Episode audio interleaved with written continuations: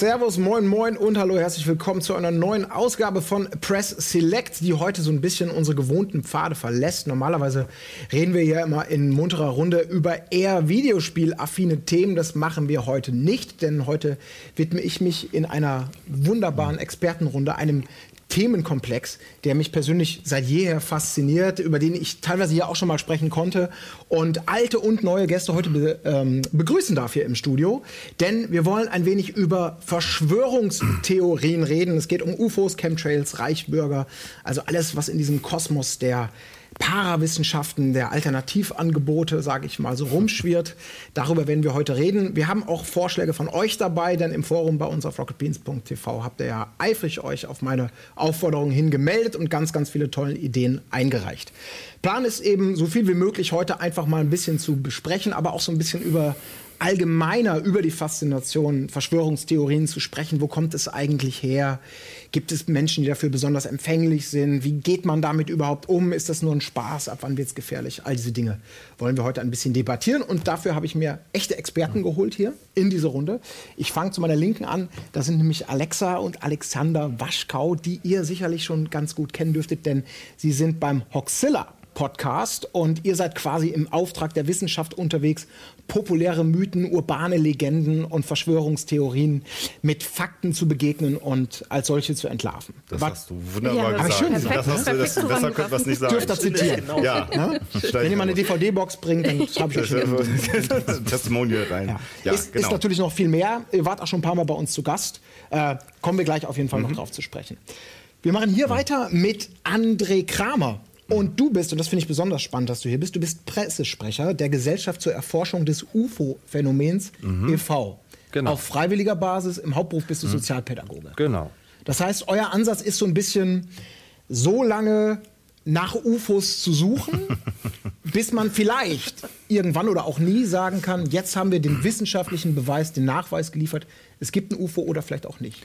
Ja, so würde ich es nicht ausdrücken. okay, gut. Dabei ist, man kann nicht immer Erfolg ja. haben. Ja. Nein, aber ihr bemüht ja. euch tatsächlich, UFO-Sichtungen auf den Grund zu gehen, genau. als Experten zur Seite zu stehen und auch einfach zu entlarven, was offensichtlicher Humbug ist oder wofür es rationale Erklärungen gibt oder ganz einfache genau. Muster. Also eigentlich, eigentlich sind wir Dienstleister für Menschen, die eine Sichtung hatten und untersuchen diese und versuchen herauszufinden, was haben sie gesehen. So ein bisschen wie Geisterjäger im Gruselfilm. Äh, ja, bessere Aufklärungsquote, aber ja. Sehr gut. Freut mich sehr, dass du da bist, André. Und natürlich Florentin Will. Den braucht man nicht im Detail vorstellen, den kennt jeder. Das ist unsere, unsere beliebte Freitagsbohne. Da stemmt also ziemlich alles, was man hier auf dem Sender hat. Aber was die wenigsten wahrscheinlich wissen, du hast deine Frank Elstner Masterclass-Sendung zum Thema Chemtrails gemacht. Ja, das ist richtig. Es war meine Abschlussarbeit damals in der Frank Elster Masterclass und damals war ich noch ernst und habe mich den wichtigen Themen der Gesellschaft äh, gewidmet und habe halt einen aufklärerischen Ansatz, bevor ich gemerkt habe, dass man genauso gut dumme Mutterwitze machen kann und damit mehr Erfolg hat. Äh, deswegen, ja, ich habe damals über Chemtrail äh, ein Video gemacht, war auf einer Chemtrail-Demo und habe da Leute interviewt und habe dann auch Videos zu 9-11 gemacht. Und äh, irgendwann ist mir das Thema dann aber so dermaßen auf die Nerven gegangen und die ganzen Leute, die da kommentiert haben und die ganzen Vollidioten, die einfach nichts einsehen wollen und mit keiner Logik der Welt zu überzeugen sind, dass ich gesagt habe, komm, lassen wir das, das hat doch keinen, keinen Sinn. Ich habe sehr großen Respekt für euch, die das schon sehr, sehr lange macht, machen und äh, vielleicht noch eine Weile machen, wie ihr das aushalten könnt, jeden Tag in diesem Meer der Dummheit und Ignoranz zu schwimmen. Aber ich meine, ihr erklärt das natürlich alles auch wissenschaftlich auf und das ist nicht immer nur Dummheit und Ignoranz, aber rein oberflächlich kann man da oft sehr wütend werden. Ich sehe da schon ein paar Daumen gerade ja. unter dem Video. Ja, ja, ja. ja, vielleicht fangen wir zur Einstimmung einfach mal an. Ähm, mit eurem ganz persönlichen Hingang zu diesem Thema. Vielleicht gehen wir da einfach mal der Reihe nach um, denn äh, ihr beschäftigt euch ja hauptberuflich mittlerweile damit, ne? Das kann man so sagen. Fast, ich habe noch einen Bürojob, aber das äh, Oxilla-Projekt ist genauso groß wie der normale Beruf. Also ich habe zwei Jobs inzwischen. Okay, ja, dann genau, dann, dann klärt uns doch mal ein bisschen auf. Was macht ihr sonst eigentlich? Wie hat sich das ergeben, diese Begeisterung für Verschwörungstheorien bzw. die Aufklärung selbiger? Also ich bin äh, gar nicht direkt zu den Verschwörungstheorien gekommen eigentlich, sondern ähm, war im Prinzip eher in der Erzählforschung unterwegs. Also ich habe äh, Volkskunde slash europäische Ethnologie studiert. Und ein Teil dieses Studienfachs ist, ähm, dass er so die Alltagskultur behandelt, ähm, die Erzählforschung eben. Da geht es um Märchen, um Sagen, Äh, und eben auch um moderne Sagen. Und da ähm, stellt man sich die Frage, woher kommen die Motive, die da erzählt werden? Äh, in welchen Situationen erzählen Menschen solche Geschichten? Wozu brauchen sie das Erzählen? Äh, das ist nämlich ein ganz zentraler Punkt, dass der Mensch äh, sozusagen äh, der geborene Geschichtenerzähler ist. Also der Mensch braucht das Erzählen von Geschichten wie die Luft zum Atmen. Und äh, über diese Erzählforschung ähm, sind wir dann eben auf die Idee gekommen, äh, irgendwann mal einen Podcast zu machen, nachdem uns äh, wieder mal eine moderne Sage erzählt worden ist, von der eigentlich relativ klar war, dass sie nicht wahr ist, aber es ist uns als wahr verkauft worden. Also und, mit ähm, moderner Sage meinst du was, so eine urbane Legende genau, für alle, die ja, so, so Spinne in der Juckerpalme, genau. Ja. Und äh, da haben wir gesagt, so jetzt müsste man eigentlich irgendwie einen Podcast dazu machen. Und dann äh, hat Alexander diese wunderbare Idee gehabt. Und äh, irgendwann, wenn du anfängst, dich mit diesen Sachen zu beschäftigen, dann landest du eigentlich äh, automatisch bei Verschwörungstheorien. Also wir haben uns angeguckt, welche Themen kann man wissenschaftlich kritisch äh, hinterfragen und äh, welche Motive spielen äh, in diesen Bereichen eine Rolle. Und dann landest du eben automatisch äh, bei, bei solchen Sachen wie politischen Verschwörungstheorien oder, oder eben auch Chemtrails und solchen Sachen, weil die Motive, die dahinter stecken, eigentlich relativ alt sind. Unsere erste Episode war Mythen rund um Coca-Cola. Ja, da das war unsere erste Folge.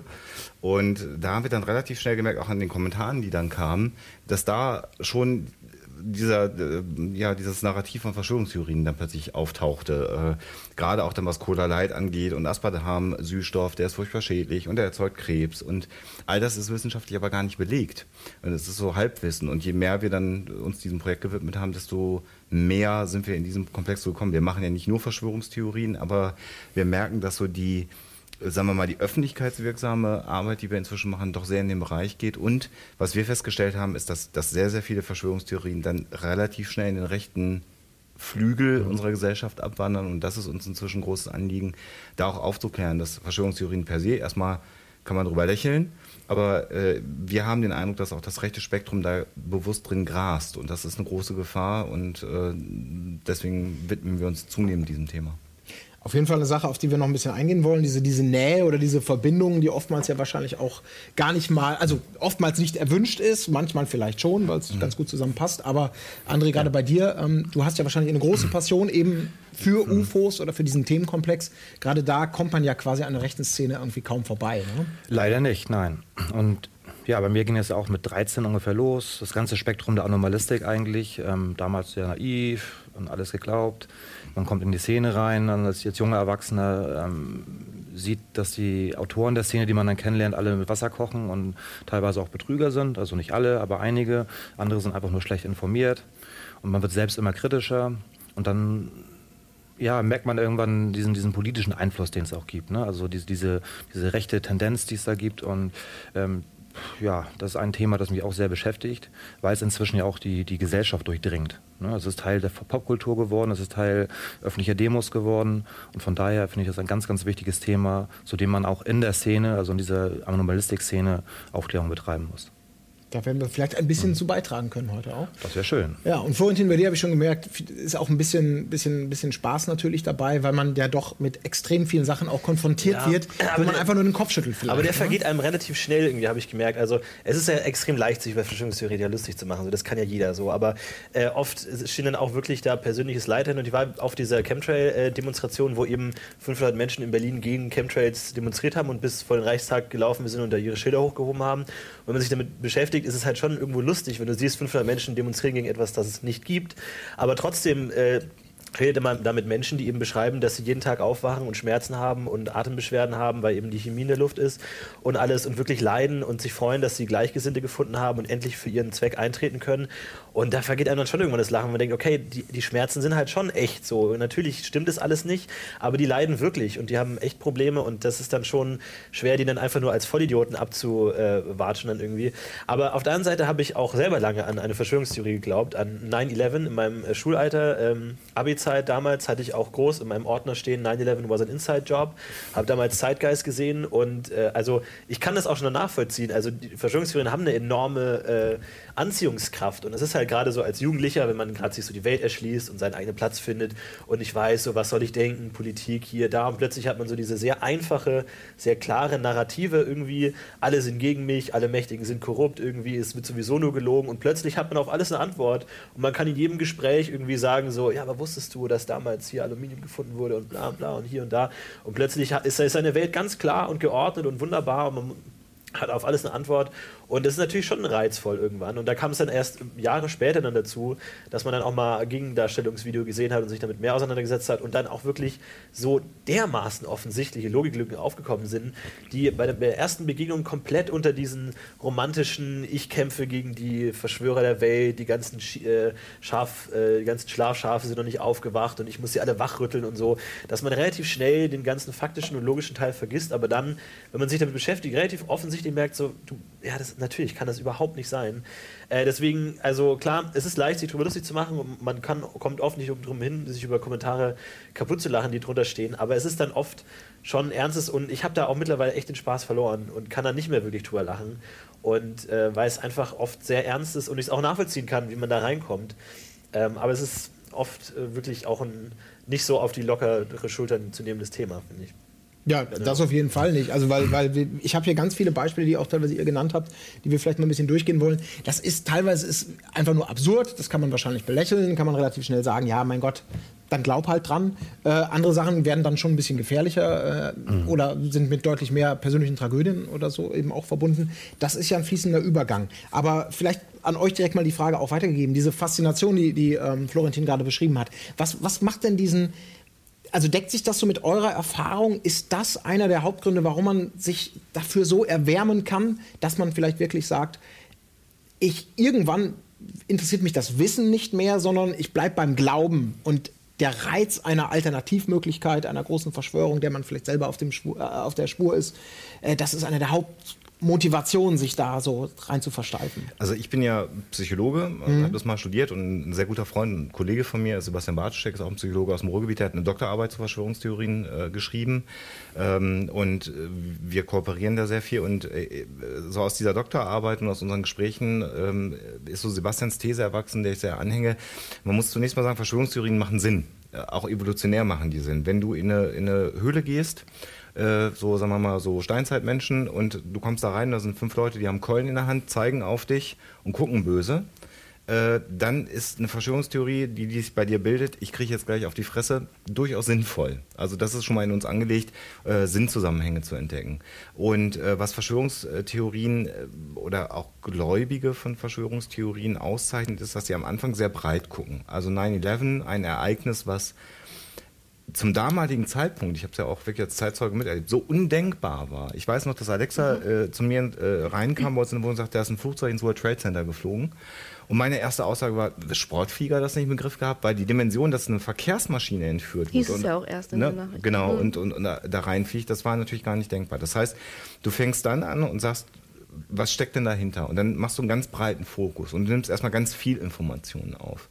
Und dann äh, haben diejenigen, die dann an Verschwörungstheorien dann hinterher glauben, dann anhängen, das Problem, dass sich ihr Feld immer mehr einengt. Und dass sie dann eben nicht mehr links und rechts gucken, so wie Florentin das gesagt hat. Ne? Also dann hast du eine einfache Erklärung, ganz komplizierte Sachzusammenhänge werden wieder plötzlich ganz einfach. Du hast auf alles eine Antwort. Und was immer wunderbar ist, ist, wenn du Gut und Böse hast. Zur Zeit des Kalten Krieges war der Amerikaner gut, der Russe war böse, du warst in der Mitte, du wolltest zu den Guten gehören. Da war die Welt völlig einfach. Das ist ja auch aufgebrochen, diese strikte Trennung Gut und Böse gibt es gar nicht mehr. Es ist alles viel diffuser geworden. Wir haben es jetzt gerade wieder mit dem IS, wo sich jetzt so abzeichnet, jetzt ist der Islam ganz böse, was ja so auch gar nicht stimmt. Aber da fängt es gerade wieder an. Und wenn du Gut und Böse hast und ein einfaches Erklärungsmodell, macht dir das das Leben total einfach. Und äh, das ist die Gefahr, Verschwörungstheorien anzuhängen. Und ähm, äh, nochmal zu dem, was André auch macht und was du gesagt hast, was ganz wichtig ist, dass man zunächst mal die Menschen ja auch ernst nehmen muss. Also du hast es wunderbar gesagt, diese Leute, die an Chemtrails glauben, die haben echtes Leid. Die lassen ihre Kinder draußen nicht mehr spielen. Das heißt, nicht nur sie haben Leid, sondern die Kinder werden aus dem äh, sozialen Umfeld rausgenommen. Das ist für die Kinder nicht gut. Und bei UFO-Sichtungen ist es so, wem sagst du, ich habe was am Himmel gesehen, was ich mir nicht erklären kann? Du entweder erzählst es einem, das ist klar, das sind UFOs, ist dann aber auch nicht so gut. Oder die Leute sagen, das ist doch ein Spinner, die Leute reden nicht mehr und so eine Einrichtung wie die GEP, die nimmt die Leute erstmal ernst und sagen, dann lassen uns mal drüber reden, was sie gesehen haben. Wir gucken uns das mal an, wir haben ganz viel mhm. Fachwissen und damit fängst du auch viele Leute auf. Und die allermeisten sind mit einer rationalen Erklärung, gerade bei euch weiß mhm. ich das an anderen, total zufrieden. Die sagen dann plötzlich, jetzt kann ich mir das gut erklären, mhm. jetzt bin ich zufrieden. Und deswegen finde ich diese Arbeit auch ganz wichtig, weil immer alle als Spinner abstempeln, dann verlierst du sie sofort. Weil dann gehen sie in das andere Lager, wo ihnen die Leute zuhören und dann bestärken die sich untereinander. Ist es denn dann manchmal auch so die, gerade bei 9-11 ist ja ein unglaublich spannendes Thema, wo man auf der einen Seite denkt, das ist, das ist sehr gut dokumentiert, äh, es gibt Millionen Sachen, die man sich angucken kann und äh, trotzdem gibt es so eine Tendenz, die ja sehr breit ist, die Sachen sich rauszupicken oder an, an Kleinigkeiten festzumachen, dass es eine, eine ganz andere Sachlage gibt und die wiederum aber in einem komplett nebulösen Feld ist, wo man sagt, wir haben hier meinetwegen zehn Argumente für offizielle Version mhm. und vermeintlich ein oder ein halbes Argument für eine angefangen bei irgendeiner jüdischen Verschwörung von bewusste Kriegsanzettlung der USA, da, wo man viel weniger greifbare Argumente hat oder vielleicht auch gar nichts oder dass die Quellenlage vollkommen unklar ist oder Sachen einfach falsch sind, aber man trotzdem eisern daran festhält zu glauben, das weniger naheliegende, das ist meine Realität ihr seht das nur nicht. Mhm. Ist das, kann man da irgendwann nicht mehr abbiegen? Oder, weil du ja gerade sagst, viele sagen dann, okay, ich habe gesehen, es ist wirklich, es war kein UFO, mhm. sondern weiß der Teufel was, was ich da gesehen mhm. habe, das ist super.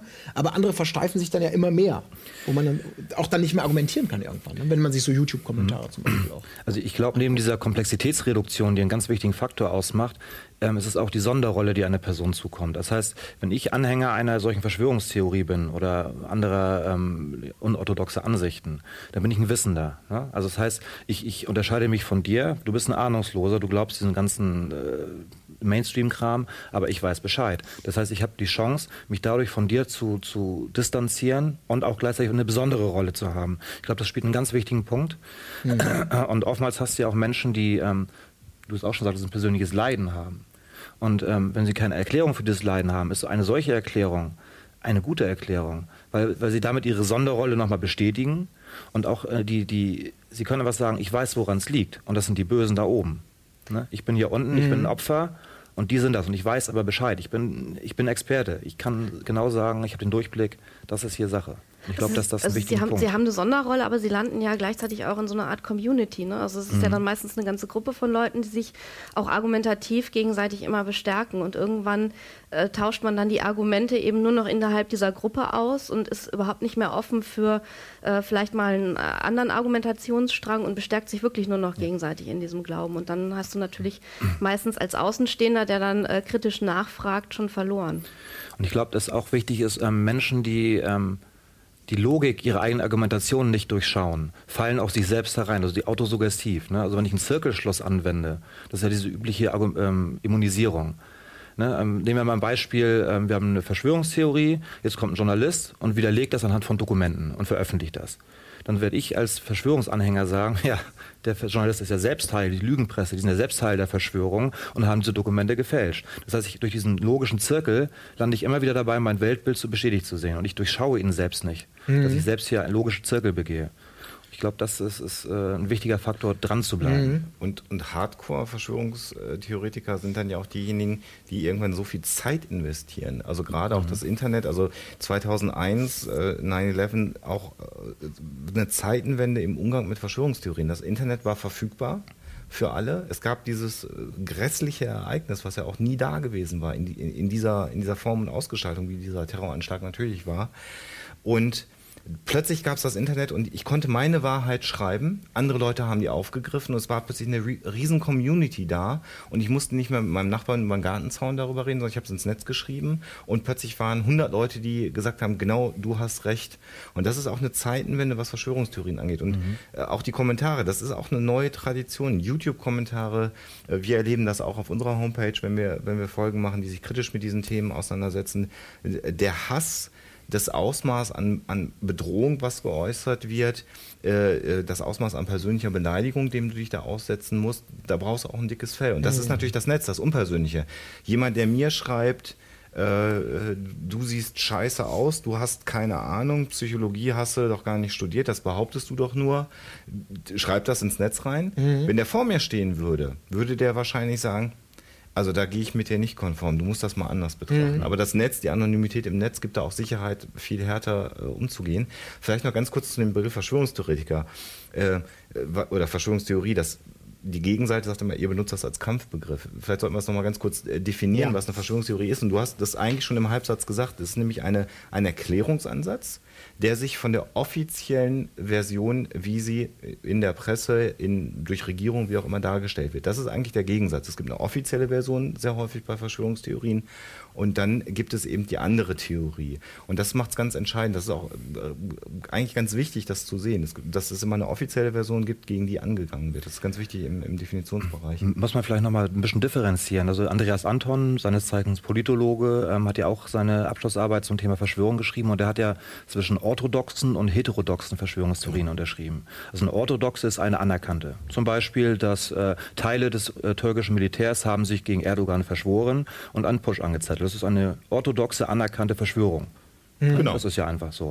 Eine heterodoxe Verschwörungstheorie wäre jetzt, ähm, wenn man annimmt, Erdogan selbst hat das inszeniert. Das ist heterodox, das ist nicht anerkannt, weiß man nicht. Könnte hypothetisch orthodox werden, aber aktuell ist es eben nicht anerkannt. Mhm. Und wenn ich es jetzt noch irrational mache, dann würde ich behaupten, äh, die jugendliche äh, Hochfinanz steckt dahinter und hat dann Erdogan dazu missbraucht, einen solchen Putsch anzuzetteln, um seine, ne, also mhm. ne, dann wird es dann irgendwann irrational. Aber man muss auch auf, aufpassen, weil umgangssprachlich wird ja auch Verschwörungstheorie verwendet als etwas, das falsch ist. Genau. Mhm. So, das ist eben weißt du nicht, also da heißt ja, ja, von wegen, ihr benennt das jetzt nur als Verschwörungstheorie, um es schlecht zu machen und sowas. Und das ist ja eigentlich auch nicht der, der Ansatz der Skeptiker genau. oder der, der Leute, die dagegen arbeiten wollen. Also wir behaupten ja auch nicht, dass 9-11 jetzt unter gar keinen Umständen, auf gar keinen Fall nicht von der amerikanischen Regierung geplant sein worden könnte. Nur dass eben die Argumente, die die Verschwörungstheoretiker in ihren Videos und Argumentationen vorbringen, versuchen eben die zu entkräften und die anzuschauen. Sage aber nicht, dass es auf gar keinen Fall Fall so gewesen sein kann, auf gar keinen Fall. Also nicht jede Verschwörungstheorie ist automatisch falsch, aber man verwendet es halt immer so ein bisschen als, hey, hast du gehört, 9 war, war ein Inside-Job, so ja, das ist ja eine Verschwörungstheorie, aka, das ist falsch. Mhm. So, also das mhm. ist dann oft so, mhm. also da fühlen sich dann auch Leute, die, sich, die da interessiert sind, auch oft dann missverstanden, weil sie sind immer sofort dieses Wort Verschwörungstheorie hören und sofort sagen, ja, ihr benutzt nur dieses Wort und damit ist für euch das ganze Thema schon gegessen. Aber darum geht es ja nicht. Es geht ja auch nicht darum, es dagegen zu arbeiten, zu widerlegen, sondern nur zu überprüfen, ob die Argumente, die die Verschwörungstheoretiker vorbringen, ob die Bestand haben können oder nicht. Mhm. Das ist richtig. Also es muss ja auch immer eine gewisse Ergebnisoffenheit muss da sein. Ja. also so eine UFO-Forschung das ist ja auch so. Also ähm, man geht ganz offen an so einen Fall ran. 97 Prozent können wir aufklären. Es bleibt aber auch da immer noch ein Rest. Ich habe nur keine Hypothese zum Rest. Ich sage nicht, das waren Aliens oder sonst was, aber es bleibt ein Rest. Und da muss ich weiter offen sein und sagen, kann ich nicht erklären. Erklär doch mal ganz kurz, lass uns doch mal kurz mal ein bisschen reinblicken, weil das ist ja ein super spannendes Thema. Also bei euch man kann sich an euch wenden, wenn man sagt, ich habe ein UFO gesehen oder ich mhm. bilde mir ein, so etwas gesehen zu haben, ich kann es mir nicht erklären, könnt ihr mir dabei helfen? Genau. Also er hat mhm. dann ja per se erstmal ein UFO gesehen, also ein Objekt am Himmel, das er sich selbst nicht erklären kann. Das ist ein mhm. UFO. Und ähm, wir nehmen diese Sichtung auf. Je nachdem, also je nach Komplexität der Sichtung ist der Kontakt noch intensiver. Ne? Ob das per Mail, per Telefon oder sogar eben per um, Vor-Ort-Besuch sein wird, hängt von der Komplexität der Sichtung ab. Die überprüfen wir dann. In einem weit überwiegenden Fall, ähm, ja, eine weit überwiegende Zahl der Fälle lässt sich das ganz schnell aufklären. Was, ja. ich meine, haben die Leute dann auch mal davon häufiger Bilder oder Videos oder so? Auch. Oder ist das einfach, ich habe mich hier befunden, es war so und so spät und ich sah dann da was. Ich meine, da wird es ja dann schwieriger, da zu sagen, okay, das könnte jetzt gar nicht völlig mal. anders. Nee? Gar nicht mal. Also das lässt sich meistens schnell mit dem Flugverkehr kann man mhm. überprüfen, man kann den Sternenhimmel zu diesem Zeitpunkt überprüfen. Also ganz häufig tatsächlich Sterne als Verwechslung, die ISS oder auch, auch andere Phänomene am Himmel. Flugzeuge sind es auch sehr, sehr häufig. Drohnen wahrscheinlich auch, oder? Jetzt mhm. Inzwischen, inzwischen, genau. Vor, vor einigen Jahren waren es diese Himmelslaternen. Die sind ja inzwischen weitestgehend verboten, aber die haben die größte UFO-Sichtungswelle aller Zeiten in Deutschland ausgelöst. Himmelslaternen? Äh das waren diese, sind diese kleinen Papierlaternen. Äh, die man so steigen lässt genau. zu Hochzeiten und sonstigen ja. Trauertagen. 2008, ja. 2009 so, da haben wir hunderte von, von, von, von Sichtungen reinbekommen mhm. aufgrund dieser Himmelslaternen. Und ähm, diese ganz natürlichen Stimuli haben, es gibt ja immer so Situationen, in denen ein, was ganz Bekanntes plötzlich anders aussieht. Ein Flugzeug im Landeanflug, wir haben so ein Video zugeschickt bekommen von wirklich panischen Menschen, das Licht, das wird heller, oh Gott, das ist ein UFO, die waren wirklich mhm. aufgeregt. Das war ein, Flugzeug, das im Landeanflug auf sie zukam. Ne, Landescheinwerfer waren hell, das war ungewohnt. Ne, wenn mhm. Sie ein normales Flugzeug am, am, Himmel sehen, kennen Sie. Aber eben, die haben noch nie ein Flugzeug gesehen, das auf sie zukommt und Landescheinwerfer anhat und waren da wirklich schockiert von. Was für Menschen melden sich denn da bei euch? Alles. Also die komplette Bandbreite der Gesellschaft. Also das, das der normale Arbeiter, der Lehrer, der Professor im Zweifelsfall, der Jugendliche, die Hausfrau, alles. Also sie sind nicht per se oder, oder primär mhm. Menschen, die äh, sagen, ich bin dem eh eigentlich sehr offen, ich will es quasi sehen und deswegen sehe ich es ja auch. Gibt's auch, Und äh, ich möchte einfach die Bestätigung jetzt haben. Die gibt es natürlich auch, mhm. sind aber eben nicht die, die Regel. Ja. Das ist die Ausnahme. Tatsächlich, okay. Mhm. Und du sagst gerade, ein paar Fälle konntet ihr nicht aufklären, mhm. aber das heißt eben dann nicht in dem der Umkehrschluss zu sagen, weil wir es nicht aufklären können, muss es entsprechend eine außerirdische Erklärung haben.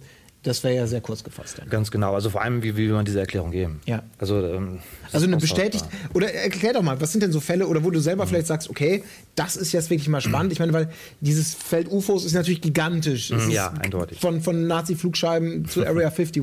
Also da ist ja, da kann, kann man wahrscheinlich zehn Folgen allein zu UFO-Sichtungen und Aliens und Vertuschungen und sonstigen Geschichten ähm, äh, hier füllen. Aber was sind denn so vielleicht populäre Fälle, wo man sagen muss, da sind wir oder, oder allgemein die Forschung mit seriösen Erklärungsversuchen ähm, an unsere Grenzen gekommen, was eben nichts heißt, aber mhm. zumindest muss man da erstmal einhalten.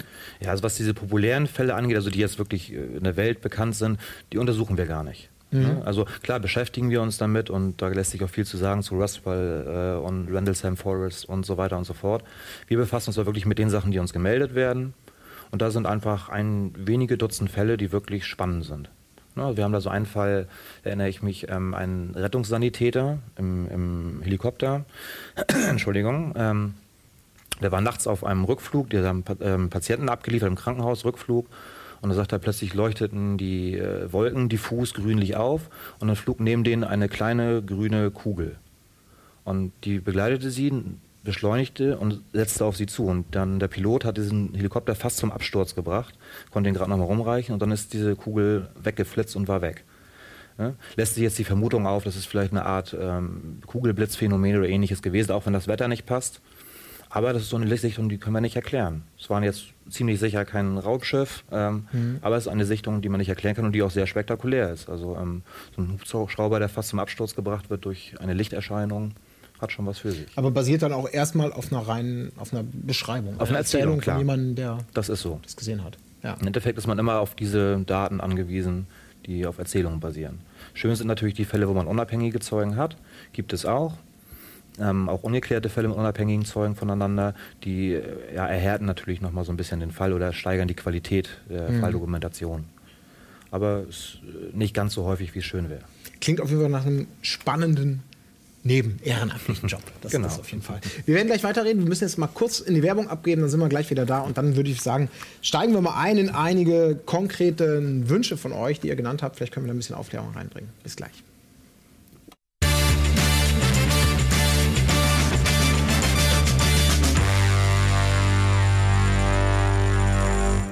Florentin, André, Alexander und Alexa sind hier, um ein wenig über den wir haben ihn versucht, ein bisschen zu präzisieren, über den Großkomplex Verschwörungstheorien zu reden. Und ich muss auch sagen, ähm, es tut mir sehr leid, wenn das manchmal so ein bisschen Larifari-mäßig rüberkommt. Mir ist vollkommen klar, dass gerade ihr euch natürlich in Feldern bewegt, in denen äh, präzise Termine, in denen wissenschaftlich fundiertes wichtiger ist als so aus dem Bauch heraus. Ich selber bin da kein Experte, deswegen auch ihr da draußen, äh, regt euch bitte nicht auf, haltet euch nicht auf an unpräzisen Formulierungen meinerseits. Ich bin fasziniert, aber ich bin eben kein Experte, was das Ganze angeht.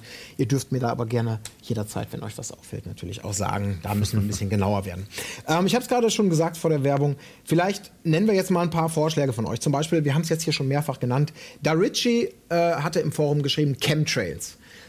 Eines der äh, angesagten Phänomene der letzten Zeit. Ähm, Im Kern korrigiert mich bitte, wenn ich falsch liege, geht es um, die Kondensstreifen von Flugzeugen, äh, denen nachgesagt wird, das hat nichts mit Flugzeugabgasen zu tun, was man da am Himmel sieht, sondern das sind je nach Auslegung äh, Wettermanipulationen oder auch Gifte, die verschiedenen Zwecken dienen, wie zum Beispiel die Bevölkerung krank machen oder solchen Dingen. Jetzt mal ganz kurz formuliert. Mhm. Äh, vielleicht Florentin an dich, weil du gerade so schön kaust, ja. aber dazu deine Arbeit geschrieben zu haben.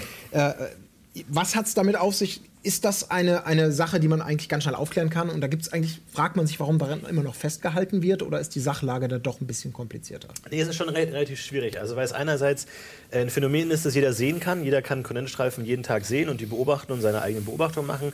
Man kann aber nicht ran. Man kann die nicht messen, man kann die nicht spüren, man kann die nicht fühlen, man kann die nur sehen.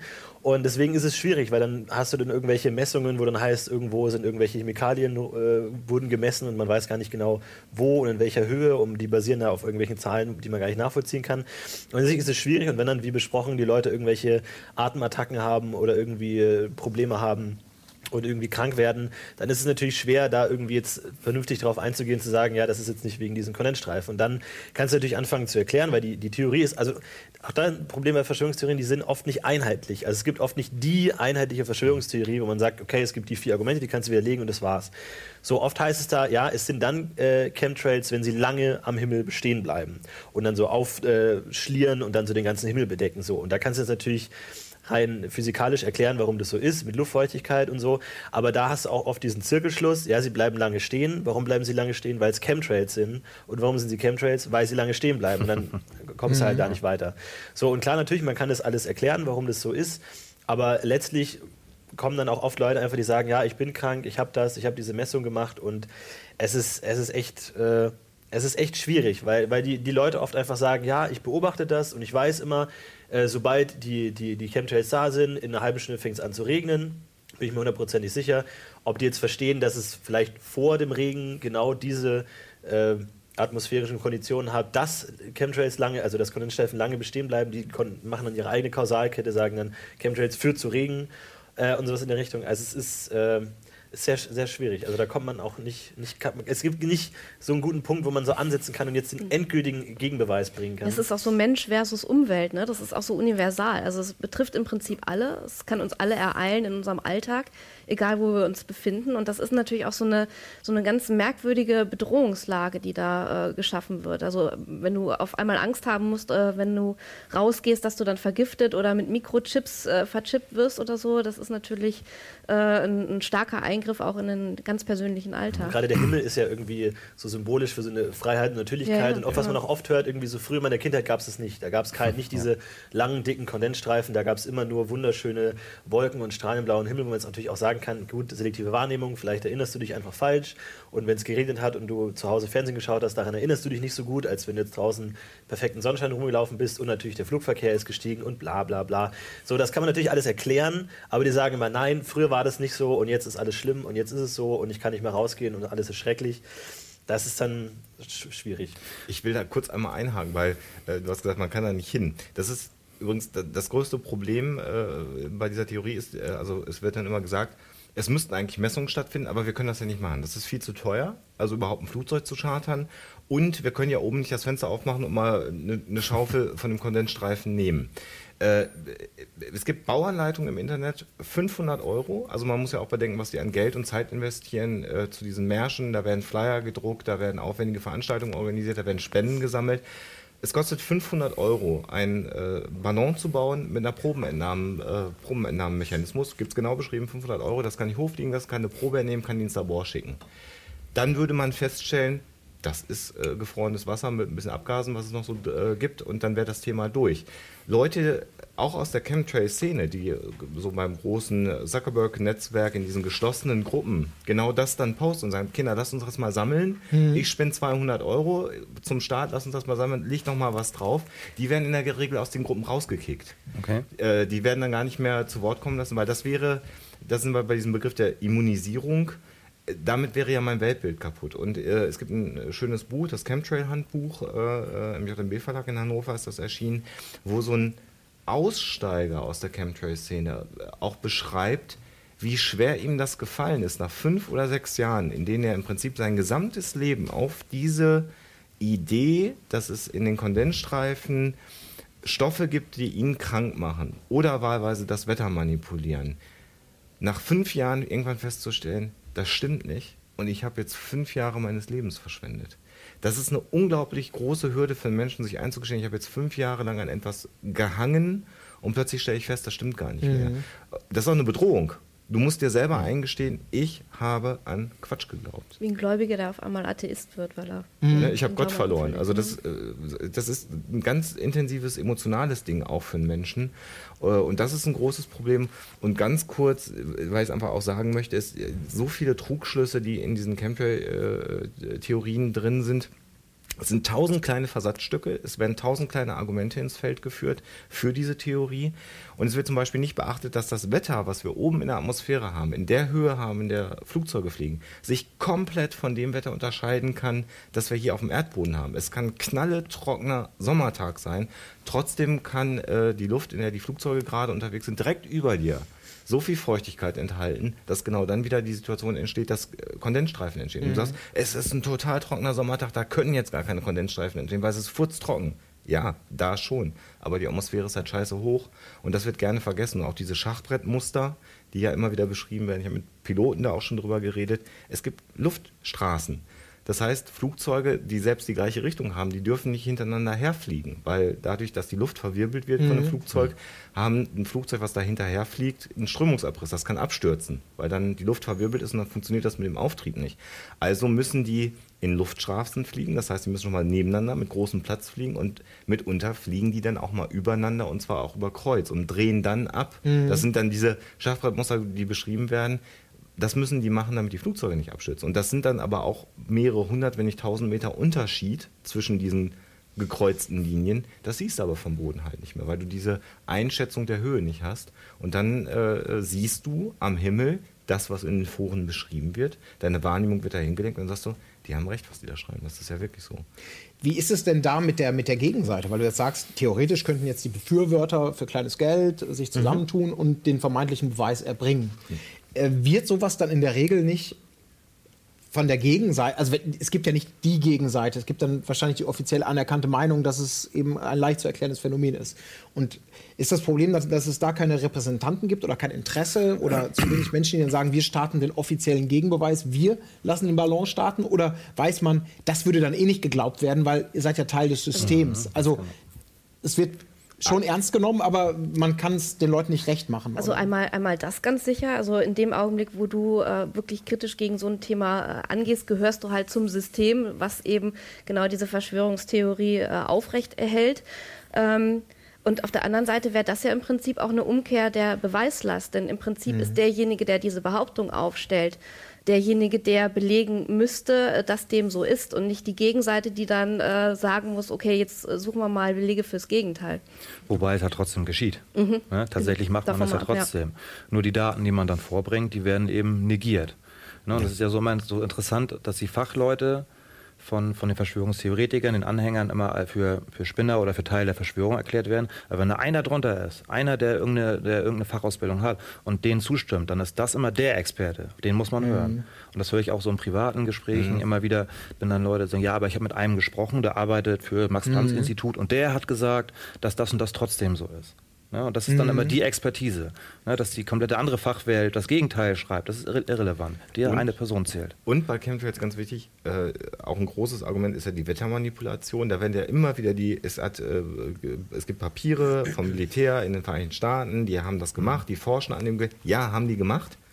Das war eine Idee, zu sagen, wir manipulieren das Wetter, auch im Kriegszustand um den Gegner durch, durch Wetter äh, zu schädigen, äh, extremes Wetter. Das funktioniert nur halt leider nicht. Das wird dann wieder nicht zitiert. Es gab diese Überlegungen äh, und man kann gewisse Dinge kann man machen. Man kann in eine Wolke Silberjudith ausbringen und dann, wenn man Glück hat, regnet die dann ab. Mhm. es ist schon relativ spannend, dass bei den Mai-Paraden äh, ähm, auf dem Kreml das eigentlich nie regnet. Äh, und da mhm. gibt es relativ gut belegt die Tatsache, dass das russische Militär tatsächlich alle Wolken erstmal mit Silber Silberjudith sättigt, damit die abregnen, damit bei der Maiparade, wenn dann schön die Panzer und Raketen vorbeifahren, damit es nicht regnet. Das funktioniert schon, aber es funktioniert eben nicht in dem Maße, wie es immer von den äh, Angehörigen dieser äh, Theorie äh, genannt wird, um Länder zu überfluten, um Dürren mhm. zu machen, weil das hat es ja gar nicht gegeben bisher. Es wird immer gesagt, sie sind in der Lage, ein Land so auszudürren, dass die Leute verhungern wo ist das denn schon mal mhm. passiert auf der Welt? Es ist nirgendwo passiert. Und äh, das wird also als Schreckgespenst dann immer hingeführt. Und das ist genau so ein, so ein Ding. einzelne kleine Fakten werden genommen und dann überspitzt und dann geht es ins mhm. Absurde hinein äh, und dann bist du dann genau in diesem Verschwörungskontext. Und man muss sagen, gerade Chemtrails, ähm, das ist unsere Erfahrung, das sind die aggressivsten Vertreter, also das, was da an, an Aggression uns entgegentritt, wo wir sagen, Leute, ihr müsst gar keine Angst haben, das ist irreal.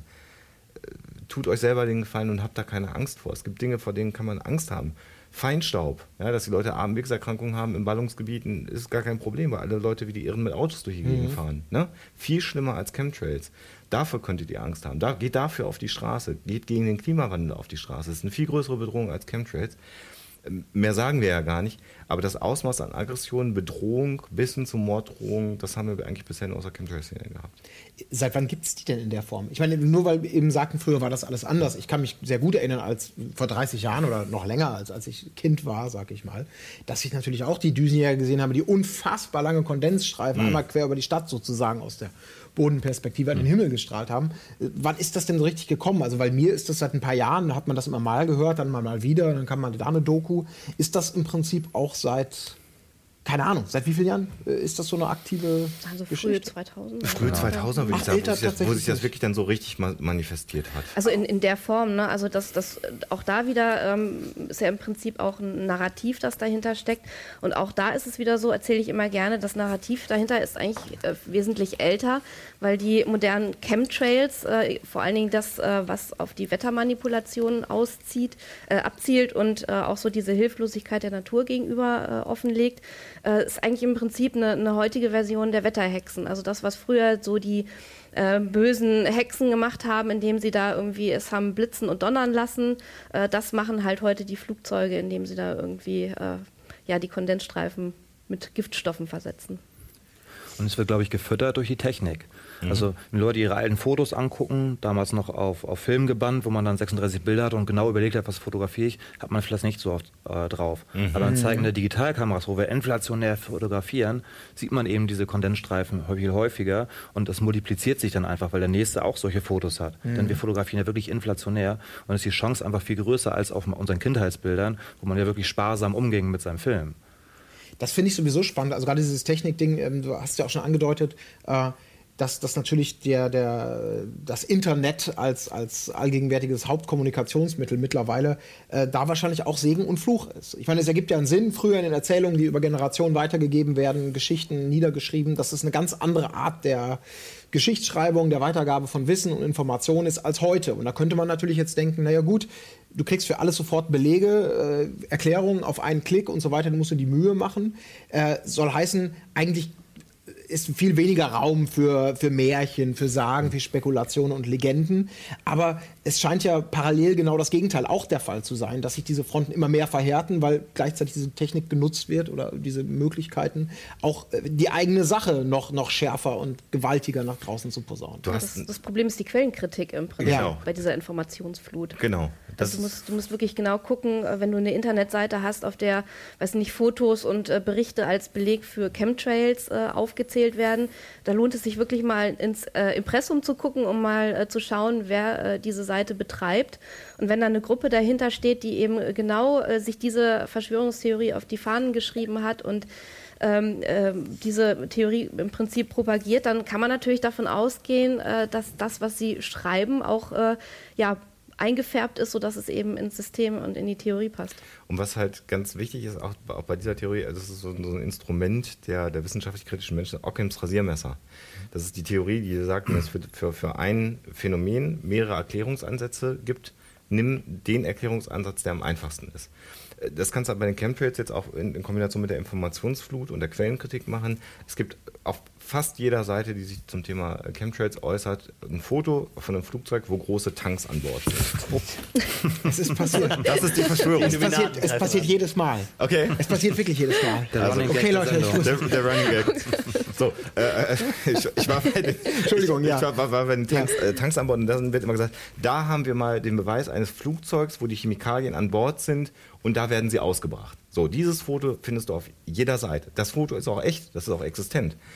Äh, wenn man sich dann immer mal die Mühe macht und mal abseits der Seiten recherchiert, die über Chemtrails schreiben, dann findet man relativ schnell, wenn man das dann gut macht, äh, Berichte, wo genau dies, das gleiche Foto äh, gezeigt wird, in dem Kontext, das ist eine Testmaschine, das ist ein äh, Prototyp. Und was machst du jetzt, wenn du ein Flugzeug testest?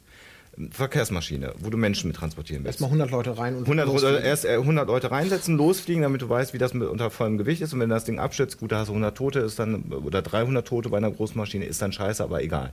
Nee, was machen die? Die haben zwei Piloten an Bord, Testpiloten, die tragen das Risiko, aber du musst ja das Gewicht von Gepäck und Menschen an Bord simulieren.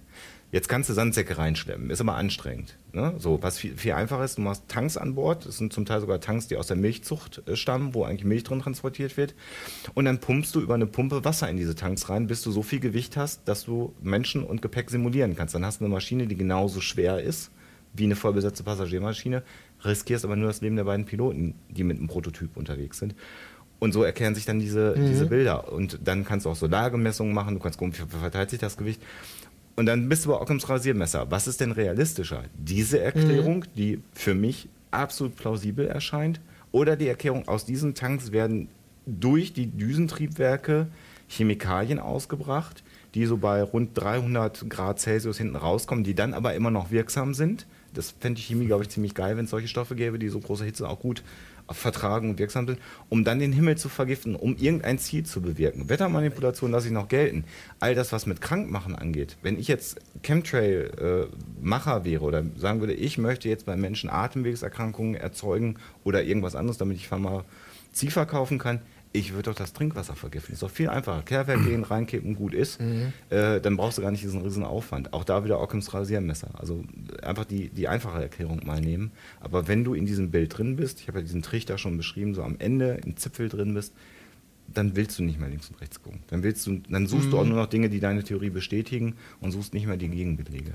Und sie bleiben dabei auch noch überhaupt nicht plausibel dabei. Ne? Mhm. Also diese, dieser Ansatz gibt es ja wirklich, also dass angeblich diese kommende Einen-Weltregierung versucht, die Bevölkerung zu regulieren durch solche Maßnahmen. Die NWO. Genau, die genau auch natürlich Order. ein Punkt, vielleicht können wir, können wir springen wir ja, drüber. Genau. Die New World Order, Order Lucifer 323 war einer von den Usern, der uns gebeten hat, beziehungsweise euch da mit eurem Wissen äh, uns alle ein bisschen aufzuklären. Die New World Order, eine Art von äh, alternativer Weltregierung, die sich da im Verborgenen in Stellung bringt.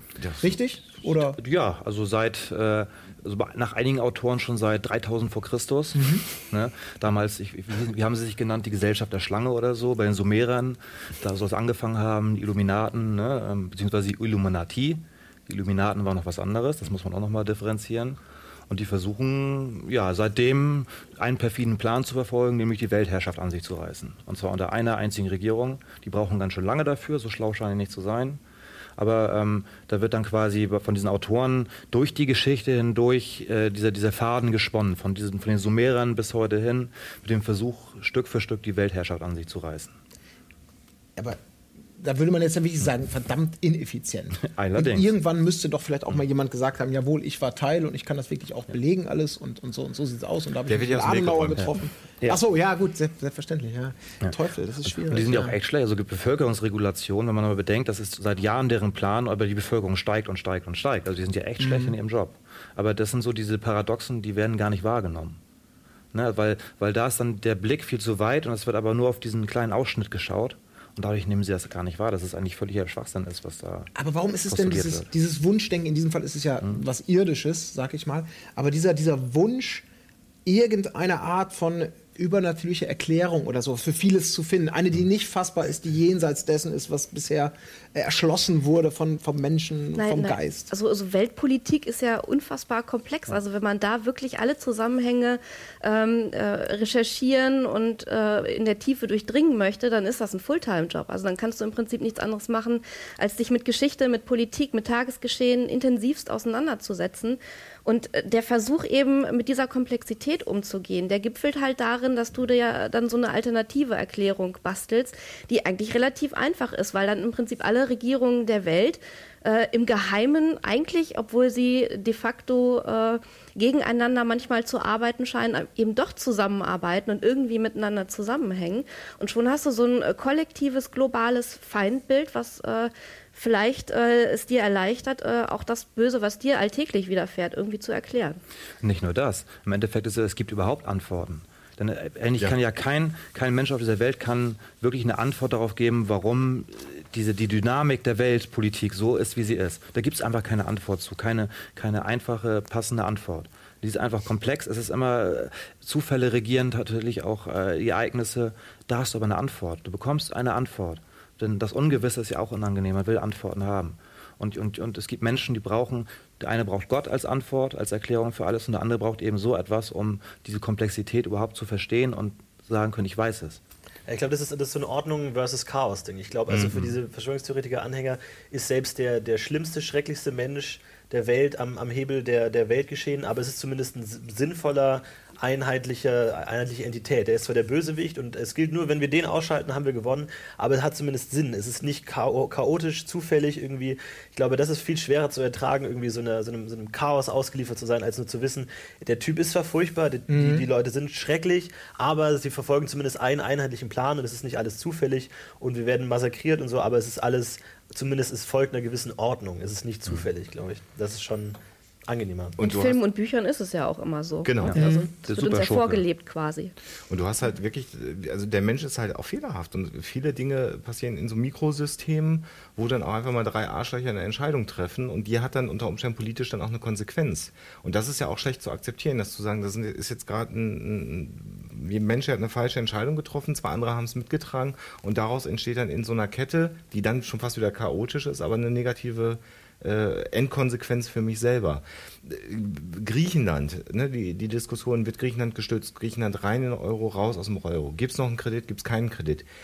Ich, ich wage zu behaupten, dass auch viele Mitglieder der deutschen Bundesregierung und anderer Bundesregierung irgendwann nicht mehr so wirklich geschnallt haben, was jetzt gerade Phase ist, weil es so schwierig, so mhm. komplex geworden ist und dieses mhm. Bankendeutsch, um was es da geht, Rettungsschirm hier, äh, Schätzung äh, des Vermögens des Landes dort, ähm, da da gibt es dann irgendwann zwei, drei Experten, die dann als Ratgeber genommen werden und dann sagen die was, was für eine Regierung plausibel klingt und dann wird Griechenland gerettet. Drückt den Euro runter, wir haben alle wieder weniger Geld in der Tasche. Äh, also muss das nicht diese eine Entscheidung gewesen sein, sondern dahinter ist der große Plan.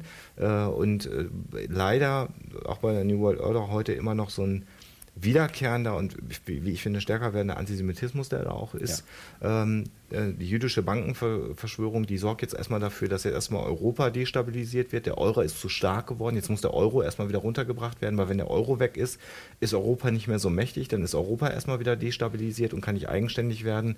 Und ähm, das ist äh, das, was wir immer wieder feststellen. Da bist du dann irgendwann in so einem antisemitischen, antijüdischen oft dann auch anti-amerikanischen Umfeld. Äh, und das ist eine ganz, ganz große Gefahr. Also zu sagen, es gibt eine geheime Weltregierung, da kann man drüber schmunzeln, aber äh, du landest dann, wenn du dich damit beschäftigst, eben genau in so alten äh, Denkmustern, die wir eigentlich nicht mehr haben wollen und, und, eigentlich auch schon fast an deinem Gebiet wieder, weil also der Jude in der Erzählforschung, ne, also dem ja schon hm. immer diese Attribute auferlegt wurden im Grunde genommen, das zieht sich ja eigentlich ja. auch seit dem Mittelalter Uralt. und noch davor. Ja, ja, das seit Jahrhunderten. Ja. ja. Tatsächlich. also ist das tatsächlich auch eine Erklärung dafür, warum so extrem viele, also vom Esoterischen über, über Ufologie, über, über Reichsbürgerbewegung, dass diese dass dieser, dieses naheliegende Rechte, also dass man sich da gerne manchmal einfach was holt, was, was einem selber gut in den Kram passt. Also Stichwort äh, der Antisemitismus, der sich durch die Jahrhunderte zieht in verschiedensten Formen, äh, ist einfach immer wieder ein schönes Erklärmodell, um zu sagen, das hat was mit 9-11 zu tun. Das liegt daran, an der, an der Bankerverschwörung, verschiedene Familien, die eigentlich Weltpolitik steuern mit ihrem Geld und so weiter das, und so fort. Das hat aber auch eine lange Tradition. Also wenn man hm. sich anschaut, wann diese äh, esoterischen Konzepte, die wir heute noch ganz präsent haben, so entstanden sind oder sagen wir mal so in der Form entstanden sind, in der wir sie heute noch kennen. Also so Dinge wie die Vril-Gesellschaft ja. oder Blavatsky und ihre Theosophie, das war äh, im Prinzip durchzogen von, von Rassentheorien, in denen äh, der Antijudaismus eine ganz große Rolle gespielt hat.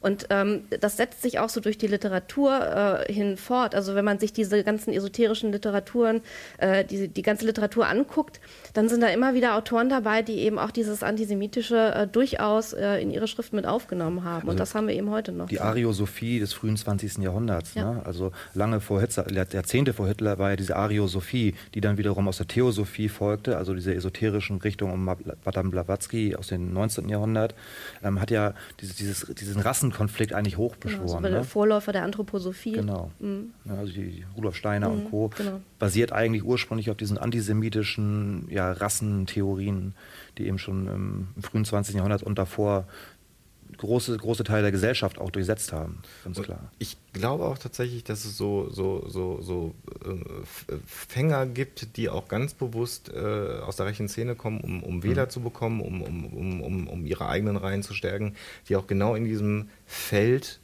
sagen wir mal, versuchen zu ernten. Mhm. Äh, wenn man sich so die, die, die Montagsdemos mal anschaut, als das angefangen hat, die Montagsdemos, da waren das 30, 40 Leute, die gesagt haben, jetzt haben wir keinen Bock mehr auf die Scheiße, wir wollen jetzt hier Frieden haben und irgendwie besinnt euch alle mal. Und relativ schnell waren dann aber Leute aus dem rechten Spektrum darunter, mhm. mhm. die sich drunter gemischt haben und quasi so, so, so fast subkutan dann angefangen haben, so ihre Ideologie damit reinzubringen und hatten plötzlich ein großes Podium und darüber ist es gewachsen. Und das sehe ich als eine echt große Gefahr an, dass man dann irgendwann diesen rechten Ressentiments ja. dann irgendwann aufsetzt. Und das ist teilweise wirklich gezielt. Also ja. ein Beispiel ist der Ernst Zundel. Ernst Zundel war Holocaustleugner, es war in Deutschland zur Fahndung ausgeschrieben, ist nach Kanada emigriert ähm, hat von da also Nazi-UFO-Bücher vertrieben, unter anderem und auch Holocaust-Leugner-Bücher. Und er hat im Interview später mal gesagt, naja, diese Nazi-UFO-Sachen, die habe ich A geschrieben, um ein bisschen Geld zu verdienen, um mir dieses Holocaust-Leugner-Buch zu veröffentlichen und um meine politischen Botschaften schon mal da so reinzustreuen. Ne? Also mein rechtsextremes Gedankengut in diesen UFO-Bereich reinzustreuen. Und das hat auch zum Beispiel der Wiener Kreis gemacht. Eine Gruppe von Altnazis nach dem Krieg, die haben Esoterikbücher verlegt, Wilhelm Landig, ehemaliger Waffen-SS-Mann, und der hat auch geschrieben, naja, mir ging es eigentlich darum, den Geist von Thule, wie er es nannte, so unter das Volk zu streuen. Ne? Also die haben einfach ganz gezielt das Medium genutzt. Hm.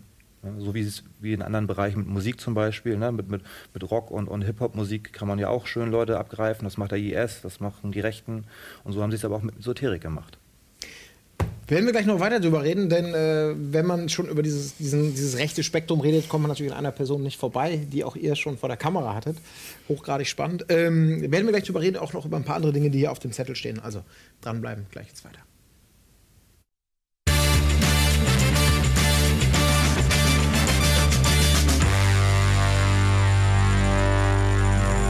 Sind aber noch in munterer Vollbesetzung zum großen Thema Verschwörungstheorien. Äh, wir wollen natürlich jetzt auch noch einige Dinge mal vielleicht so ein bisschen im Schnelldurchlauf auch einfach mal äh, abhaken, die man jetzt nicht in allen Details psychologisch oder wie auch immer auseinandernehmen muss, weil es einfach auch lustig ist. Vorher aber natürlich noch zu was weniger Lustigem, beziehungsweise man kann sich durchaus auch ein wenig humoristisch damit auseinandersetzen. Äh, ich habe es vor der Werbung gesagt. Äh, Dr. Axel Stoll, eine mittlerweile ein, ein Phänomen im Internet, könnte man schon fast sagen, vor kurzem verstorben, mhm. äh, wo immer ganz stolz der Doktor angeführt wird, mhm. wahrscheinlich um es auch ein bisschen, ja, dem ein bisschen Renommee zu geben. Jemand, der im, im, im Rechtsspektrum mit teils abstrusen physikalischen Theorien und einer eigenen, einem Stammtisch in Berlin, der regelmäßig stattfand, äh, für einige äh, Furore gesorgt hat. Mhm. Spannend an Dr. Axel Stoll war die Tatsache, dass er wirklich ein, ein so großes Spektrum von Verschwörungstheorien auf sich äh, vereinigt hat. Äh, das, äh, Sebastian habe ich vorhin schon mal erwähnt mit seiner Doktorarbeit, mhm. mit ihm zusammen habe ich Dr. Axel Stoll in Berlin getroffen. Wir einfach gesagt haben, wir wollen den mal kennenlernen, wir wollen mit ihm reden, weil wir verstehen wollen, wie jemand ist, der im Prinzip jede Verschwörungstheorie, zum Teil auch Verschwörungstheorien, die sich in sich widersprechen, trotzdem in, auf sich selber vereint und sie vertritt. Und das war unser Ansatz, da mal hinzufahren. Und äh, natürlich war völlig klar, Dr. Axel Stoll ist äh, ein äh, Neonazi gewesen. Das muss man aber mal ganz klar so sagen. Alle, die sagen, ihr habt den armen alten Mann ausgebeutet. Äh, Dr. Axel Stoll äh, war jemand, der den Holocaust geleugnet hat. Dr. Axel Stoll hat Aussagen getroffen, die den Paragraph 133 Strafgesetzbuch berühren, Volksverhetzung. All das hat auch dieser nette ältliche Herr, über den viele Leute Sachen äh, lachen, und seinen, den kann man ja nur lustig nehmen. Mhm. Das hat er aber trotzdem getan. Er war ein Holocaust-Leugner, er hat äh, volksverhetzende Dinge gesagt und ähm, da muss man den schon auch ein bisschen kritisch sehen und der war halt einfach ideal für uns, um, um mal zu sehen, wie ist jemand, der wirklich alles auf sich vereint. Aber wir können ja mal kurz, ich glaube, wir haben einen Trailer, glaube ich, hier, ne? Wir haben einen ganz kleinen Mini-Trailer, den wir, den wir kurz rein. Der reicht dann auch schon, weil man dann schon einen Eindruck hat, glaube ich. Ja, man kriegt einen minimalen Eindruck. Mein Name ist Erich von Däniken. Ich bin gefragt worden, ob ich einen Herrn Dr. Stoll persönlich kenne. Nukleartechnik, Flugschein, Zeitmaschinen, reichsdeutsche U-Boote. Und die Queen muss anklopfen, wenn sie da rein will. Es ist non-konventionelle Physik. Skalare Haubitze. Äh, wird alles gesteuert durch westliche Geheimdienste.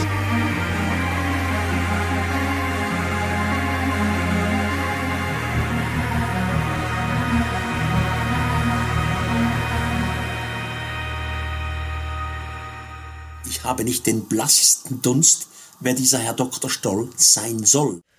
Ja, das äh, war, ja, braucht man gar nicht viel, ne? ein Zusammenschnitt von ein paar perfiden Aussagen. Ja, äh, man ist dann schon bei CIA und westliche Geheimdienste ja. und all diese Dinge und da merkt man halt schon, dass da wirklich alles auf sich vereint. Wie war das denn denn, das Gespräch? Ich meine, es ist ja unglaublich spannend, äh, da dann vielleicht mal zu sagen, okay, jetzt hakt man hier mal konkreter ein und versucht ihm auf den Grund zu gehen oder gab es die Möglichkeit gar nicht? Wir haben es so nicht gemacht, kam? also wir haben, wir haben ihn ja nicht kritisiert, wir haben ihn mhm. ja reden lassen, aber wir, wir wollten ihn einfach mal frei reden lassen und, und einfach, einfach mal abtauchen, äh, mhm. wirklich in seine Gedankenwelt.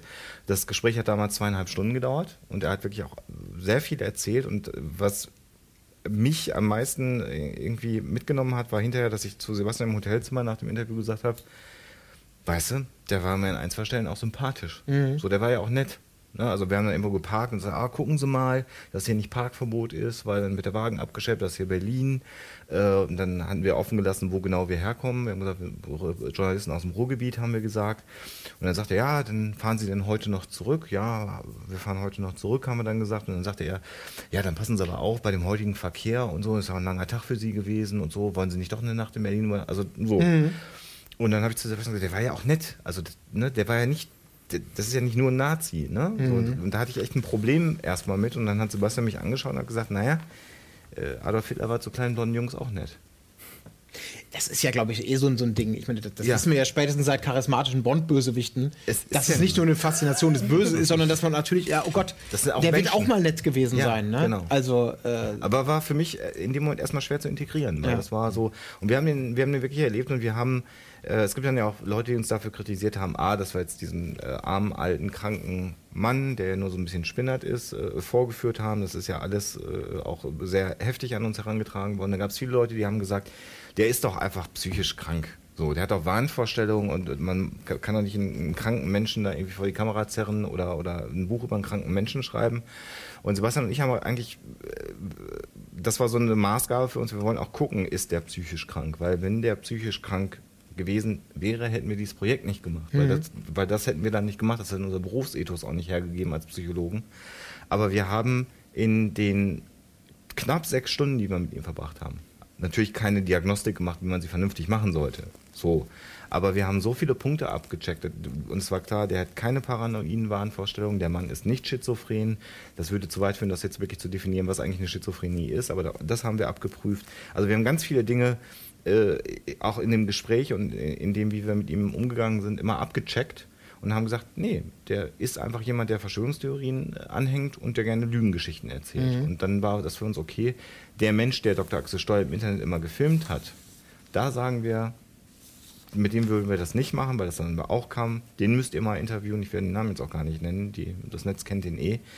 Und da haben wir eher das Gefühl, dass da wirklich ein schwerwiegendes psychisches Problem mhm. vorliegt und das würden wir dann aus dem Grund auch nicht machen. Aber das ist ja auch spannend, ne? dass ihr euch sozusagen diese Gedanken macht, was ja absolut redlich und richtig ist, äh, ob, man, ob man ihn vor die Kamera nehmen kann. Ähm, um euch Argumenten aus seinen Fankreisen vielleicht nicht aussetzen zu müssen. Während, äh, wie du schon sagst, es gibt ja ich weiß nicht wie viele, aber ausreichend Videos, äh, wo eben dieser Neuschwabenland-Treff äh, ja. gefilmt wird. Diverse andere Interviews, wo die eigene Szene ihn ja offensichtlich sehr, sehr gerne als so eine Art Posterboy, als Vorreiter, der mit seinem Doktortitel und deswegen vermeintlichem Renommee äh, immer, immer in die erste Reihe gestellt worden ja, ist. Ne? Ja. Das, äh, ja gut, aber das, aber ist, das ist in dem Fall wahrscheinlich dann auch egal. Ne? Da, das ist dann egal. Das kommt vielleicht auch daher, weil er in dem Interview ein bisschen anders rüberkommt, als er sonst in den äh, normalen YouTube-Videos äh, daherkommt. Da tritt er ja irgendwie schon sehr bombastisch auf und mit einer so einer gewissen äh, Gravitas und so und sorgt dann immer für Ruhe, ja, wie und man das so. Diktion dann auch schon, ne? Er spricht auch, ja auch so ein bisschen genau. Beförer. Dann da war mhm. schon äh, etwas mehr zurückgenommen. Ja, da war ein älterer Herr, der sich geschmeichelt gefühlt hat, dass zwei Journalisten aus Fanlanden kommen, um mit ihm ein biografisches Interview zu machen. War schon devot. Ja, ne? äh, genau, du hast ja. Äh, André hat ja im Film als Experte auch mitgewirkt und sagt dann ja auch im Film was zu den, zu den Nazi-UFOs dann äh, in unserem Dokumentarfilm. Und du hast das auch intensiv angeguckt, ja, da war er schon fast devot, ja. ne? Genau. Ja, vielleicht kurze Aufklärung zu den Nazi-UFOs. Muss André machen. ja, Phänomen schon seit den 50ern.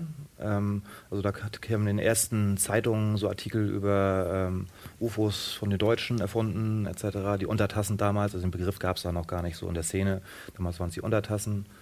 Ähm, geht zurück im Grunde genommen auf tatsächlich Rundflüglerentwicklung ähm, die auch in Prag getestet wurden, die hoffnungslos gescheitert sind und also aus Holz teilweise äh, völliger Müll im Grunde genommen, deswegen auch nie Serienproduktion, wurde aber immer weiter gesponnen, teilweise von den schon erwähnten Rechten, die damit quasi ihre, ihre Sachen unterfüttern wollten ähm, und hat einfach einen riesen ja, einen Riesenerfolg äh, inzwischen für sich verbucht. Also in den 90ern haben Bücher darüber schon teilweise sich 100.000 Mal verkauft.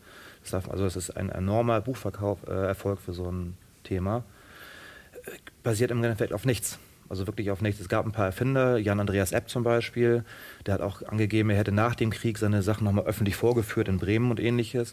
Und ich traf mal einen berühmten alten deutschen UFO-Forscher, der hat mal so eine Vorführung miterlebt und der sagte, völliger Müll, hat nicht funktioniert. Ne, und, und darauf basiert das im Endeffekt. Der andere Teil, das sind diese esoterischen, also die Vrillscheiben etc., die haben einen etwas komplexeren Weg genommen. Gehen eigentlich zurück auf einen Roman aus dem 19. Jahrhundert äh, von Biber Leiten, ähm, Das kommende Geschlecht. War so ein dystopischer Roman, wo es diese Vrillkraft gab. Mhm. Das haben dann die Theosophen, diese Esoteriker aufgegriffen als reale Kraft. Das wurde dann von den alten Nazis um Wilhelm Landig, diesen Wiener Kreis, den ich schon mal erwähnte, dann zu einem UFO-Antrieb umfunktioniert. Und daraus ist diese Legende einfach immer weiter gespannt. Also da sind wir auch schon wieder bei deinem Thema. Also wie, wie, wie aus, aus einer einfachen Sache so ein komplexes Erzählschema geworden ist. Das ist wirklich faszinierend. Bis, bis hin zu dem Vorwurf, dass der Autor dieses Romans selber schon eigentlich die Wahrheit verkünden genau. wollte, aber das natürlich nur verballhornt äh, als Fiktion getan tun konnte, weil er natürlich irgendwie nicht äh, irgendwelche negativen Auswirkungen fürchten wollte. Das ist eine unfassbar ja. faszinierende Dynamik, die sowas nehmen kann. Ja. Also, Obwohl wir zum Beispiel bei diesem Autoren ja auch pri die privaten Briefe kennen, die, mhm. die erhalten sind, wo er ganz eindeutig sagt zu seinen Autorenkollegen, naja, ich brauchte irgend sowas, sowas ähnliches wie Elektrizität und habe ich mir einfach dieses Brill ausgedacht. Ne? So, ganz klar. Aber das, das, wird natürlich raus das ausgeblendet. worden, das zu schreiben. ja, genau. Aber damit kommen wir vielleicht jetzt nochmal zu einem anderen Thema. Oder ich, ich habe jetzt ein paar Sachen auf der Liste und jetzt kommen wir auch wirklich dazu. Ich weiß, einige auch sagen, es fangt doch endlich mal an hier. Wozu habe ich mir dann die Mühe gemacht, die äh, vier Worte ins Netz zu hacken? Das sind auch mehr gewesen teilweise. Ja. Ähm, denn du hast es vorhin gesagt, oder beziehungsweise wir kamen, kamen drauf, dass vieles oftmals ja einen, einen Funken Wahrheit hat, sagen wir mal, oder basiert auf irgendetwas, was es vielleicht mal gab als Versuch, als Fakt, wie auch immer. Und es wird dann ausgeschmückt und weitergegeben und dann trägt es ganz absurde Blüten. Ich glaube, bei den Chemtrails war es das eben genau. mit der Möglichkeit, das Wetter gut zu machen, vielleicht, aber das hat nichts mit, mit Mikrochips zu tun, nicht zwingend. Ähm, MK Ultra. Ja. Wurde auch gewünscht, unter anderem von Kazugo Roshi. Und er möchte tatsächlich wissen, was ist wahr und was ist nicht wahr. Vielleicht auch mal eine kurze Einführung erstmal. Also, Worum geht es also, da? Zunächst mal, MK Ultra ist keine Verschwörungstheorie, sondern MK Ultra war eine Verschwörung. Punkt. Das kann man erstmal sagen. Ein, ein, Projekt. Ein Projekt. Ein Projekt der Amerikaner. Ein Geheimprojekt mhm. tatsächlich, also wo mehrere Menschen sich zusammengetan haben im Geheimen, um etwas zu tun, um ein Ziel zu erreichen. Mhm. Das ist eine Verschwörung, ganz klassisch definiert. Was war die Idee? Äh, LSD war erfunden und äh, man sowohl in der Medizin als auch sonst wo hat man gesagt, was machen wir jetzt mit dem Zeug? Also hat eine Wirkung, äh, verändert die Psyche äh, und natürlich äh, CIA zu der damaligen Zeit, wir reden vom Kalten Krieg, ähm, war natürlich hochgradig daran interessiert, diese Substanz eventuell dafür zu benutzen, um Geheimnisse aus Politikern zum Beispiel rauszulocken. Und André, du hast es vorhin im Vorgespräch haben wir schon mal drüber so schön beschrieben. Du kannst du mal sagen, was sie dann gemacht haben? Naja, sie haben unter anderem haben sie Bordelle eröffnet, ähm, also die vom CIA betrieben wurden, da ähm, Scheinprostituierte reingesteckt und Staatsgäste, die gezielt dahin ge gelenkt, die haben in ihr Getränk dann LSD bekommen und wurden danach mal ausgefragt. Mal gucken, was, was plaudern die dann so aus unter LSD. Und das haben sie auch in einem Krankenhaus gemacht. Ich weiß leider nicht mehr, welches Krankenhaus das war, mhm. wo sie quasi ein Stockwerk auch für sich okkupiert haben und dann den, den ähm, damaligen Patienten auch LSD untergeschoben haben. Und äh, wenn meine Erinnerung nicht trüb, ist aber sogar ein berühmter mhm. Tennisspieler in den USA verstorben bei dieser ganzen Geschichte. Also die haben das also äh, recht hohe Dosen und mhm. über einen langen Zeitraum und dann mhm. irgendwann äh, ja, bricht der Mensch natürlich zusammen. Äh, aber diese, diese Bewusstseinskontrolle, da kommen wir jetzt wieder zur äh, Legende, mhm. die eigentlich dahinter steckt und das Ziel des Ganzen war, das hat einfach nicht funktioniert. Das heißt also, sie haben Menschenleben riskiert und ruiniert. Äh, äh, haben wer weiß was für einen Aufwand betrieben und es ist im Prinzip äh, vollkommen gescheitert, diese beiden Projekte, also Artishock und äh, MK Ultra. Ähm, und man musste sich dann halt irgendwann eingestehen, so wie wir uns das gedacht haben, funktioniert es nicht. Aber bis dahin hat es wirklich sehr, sehr viel Leiden ja. produziert. Aber ähm, die Dokumente, um die es da ging, sind dann halt irgendwann an die Öffentlichkeit gelangt. Mhm. Und es hat Prozesse gegeben, das Ganze ist relativ gut äh, dokumentiert worden. Aber es zeigt natürlich auch, ähm, wozu äh, die äh, äh, ja, Agency halt fähig gewesen ist. Also die, die CIA unter Dulles äh, war äh, so ein Verein, der sich gesagt hat, egal äh, was für ein politisches System uns auf der Welt nicht passt, ähm, da greifen wir halt mal ein und irgendwie machen verdeckte Operationen und äh, sehen mal, ob wir nicht irgendwie mhm. Regierungen stürzen können oder einfach irgendwie die Schachfiguren so hin und her schieben können, dass es dann besser passt. Zumal das war ja auch nicht mal offiziell. Also das war ja. ein schwarzes Projekt, das war nicht vom Senat abgesegnet. Und als es dann aufzufliegen drohte, da lief nämlich der Schredder erstmal heiß. Genau, ja. Aber es waren so viele Dokumente, es sind immer noch mhm. Tausende erhalten, obwohl Tausende auch zerstört wurden. Also das ist eine, eine unglaublich dichte, riesige Dokumentation dahinter. Und da, da, das ist so ein Mikrosystem, wo ein paar Arschlöcher gesessen haben. Mhm. Das ist das, was ich vorhin gemeint habe. Und dann hat das natürlich solche Konsequenzen. Es gibt also dann MK Ultra ist ja dann die Gedankenkontrolle. Ähm, das ist dann ja auch die Legende, die gesponnen wurde, unter Einsatz von Drogen Menschen umprogrammieren, mhm. zu, zu Attentätern machen, die gar nicht Jason wissen. Bourne-mäßig. Jason Bourne-mäßig. Äh, auch daran hat man rumgeforscht, aber hat dann auch durch das, dieses Artischock-Ding relativ schnell gemerkt, das funktioniert mit LSD nicht. Das kriegst du nicht so gesteuert, dass du das hinbekommst, eine Persönlichkeit so zu brechen, um dann dieses Ziel mhm. zu erreichen. Äh, wird aber dann heute natürlich in, in geneigten Foren dann genauso geschildert unter LSD ja, im Prinzip Jason Bourne. Also da reicht in dem Fall dann auch wieder eben ein, ein, ein Funken oder ein ordentliches ein ordentliches Korn. Also das, war schon, das ist mal eine echte Verschwörung. Ja, ja, genau. Gewesen, aber ne? ich bin auf dieses Thema selber erst gekommen, weil ähm, auch jemand von euch im Forum das verlinkt hatte, äh, mit dem natürlich ebenfalls sehr spannenden äh, und reißerischen Titel fünf Verschwörungstheorien, die sich dann als wahr herausgestellt hatten. Und da wurde genau dieses Projekt mhm. genannt. Mhm. Ähm, aber als Beispiel für dieses Projekt, ich hatte es euch im Vorgespräch ja schon ja. erzählt, ich hatte von diesem, ich habe davon vorher nie was gehört. Also nicht unter diesem Namen. Ich dachte mal an Mortal Kombat Ultra, als dann irgendjemand das da postete. Und da sagte er, es wäre wahr und als Beispiel nannte er als Teil dieses Projekts, und das scheint dann wiederum der Wahnsinn zu sein, aber das war das Beispiel. Das stimmt, es stellt sich raus, dass man Soldaten mit irgendwelchen Drogen homosexuell umprogrammieren wollte, konnte offensichtlich, weil es ja wahr war. Und die sind dann sexuell so geil geworden, dass sie Sex haben mussten und nicht mehr kämpfen konnten. Und das war dann das Beispiel für MK Ultra, es ist ja. wahr. Soll heißen, hier haben wir vielleicht irgendwas Wahres.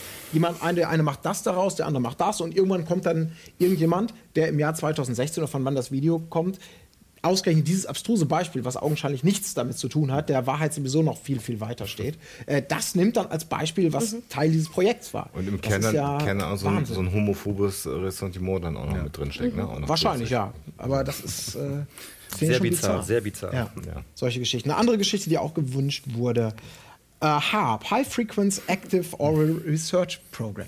Florentin, du, du rollst auch schon mit Augen. äh, ich kenne mich nicht so gut aus, das ist irgendwie so eine, so eine ich weiß es nicht genau, An aber auch, auch eine, ja.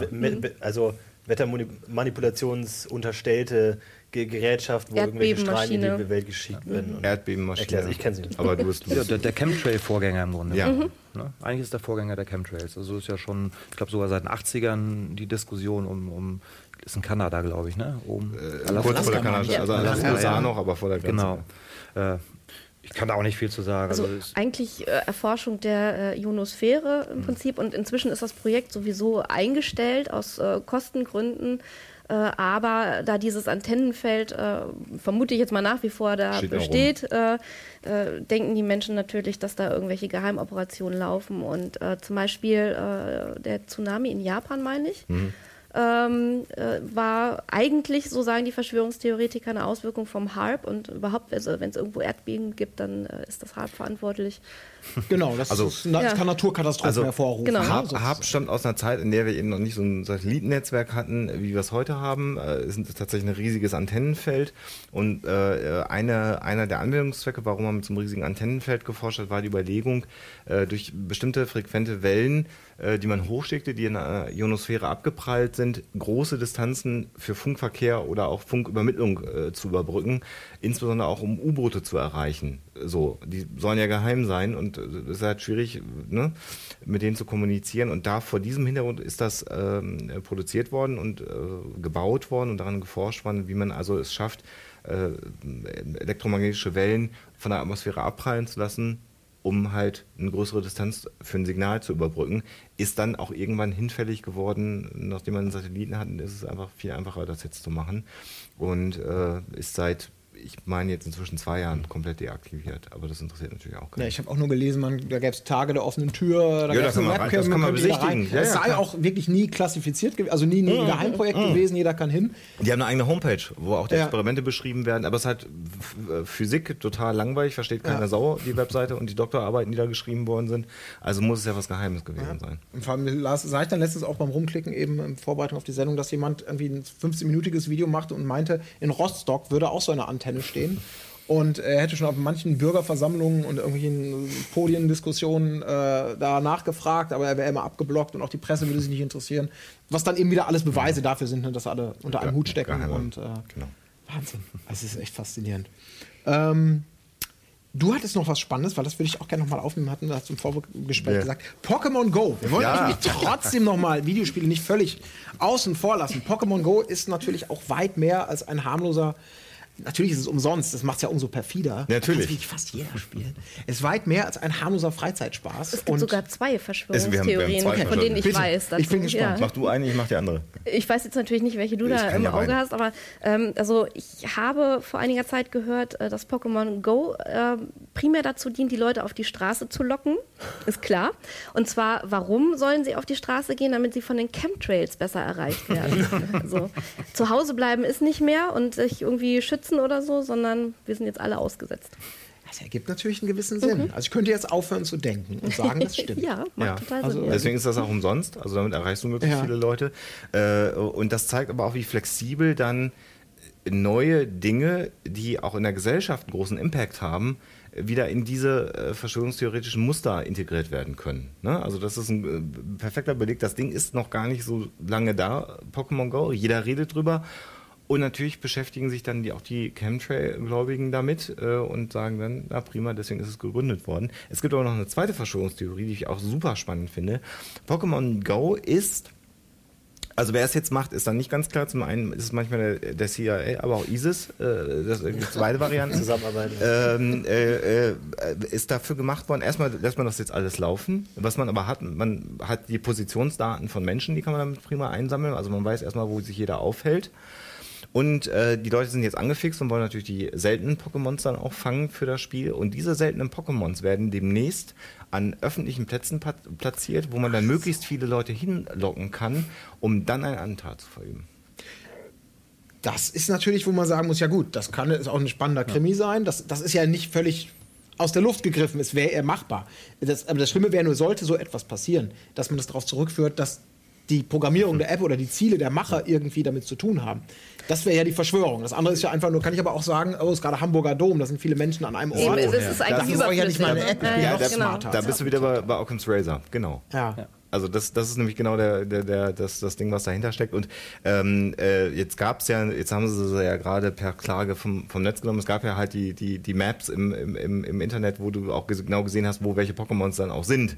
Äh, die sind jetzt, äh, die Firma hat ge, äh, geklagt, jetzt mussten die Seiten vom Netz mhm. genommen werden. Ne? Haben ja wahrscheinlich eure Zuschauer noch viel mehr mitgekriegt als ich, weil oh, ihr könnt ja alle meine Kinder schon. Das sind aber keine Cheater bei. Nein, nein, nein. nein. Ja würde ich nie behaupten. Ich würde ich überhaupt nie behaupten. Aber ähm, äh, auch das wird wahrscheinlich demnächst jetzt einer wieder in, in so eine Theorie äh, integrieren und wird sagen, SETA, da hätte man es jetzt ja äh, sehen können und genau diese Standorte sollen ja geheim bleiben, also muss diese äh, Hilfs-Cheat-Seite mhm. jetzt vom Netz genommen werden. Also es sind alles teilweise auch so Bärendienste, sag ich mal, ja. oder irgendwie so ja. Sachen, die dann, ach ja, also wer es sehen will, wer es so der zusammenfassen will, der kann auch postfaktisch dann sagen, ne? Das sind wir Rückschau, beim Trichter, wenn du da drin bist, am unteren Zipfel, dann passt alles, was stattfindet, genau in dein Bild. Da sieht man aber auch mal, was der Erfolg von äh, Pokémon Go da ausmacht, weil für Ingress, also wüsste ich jetzt nicht, dass es das irgendwie ja. auch gegeben hat.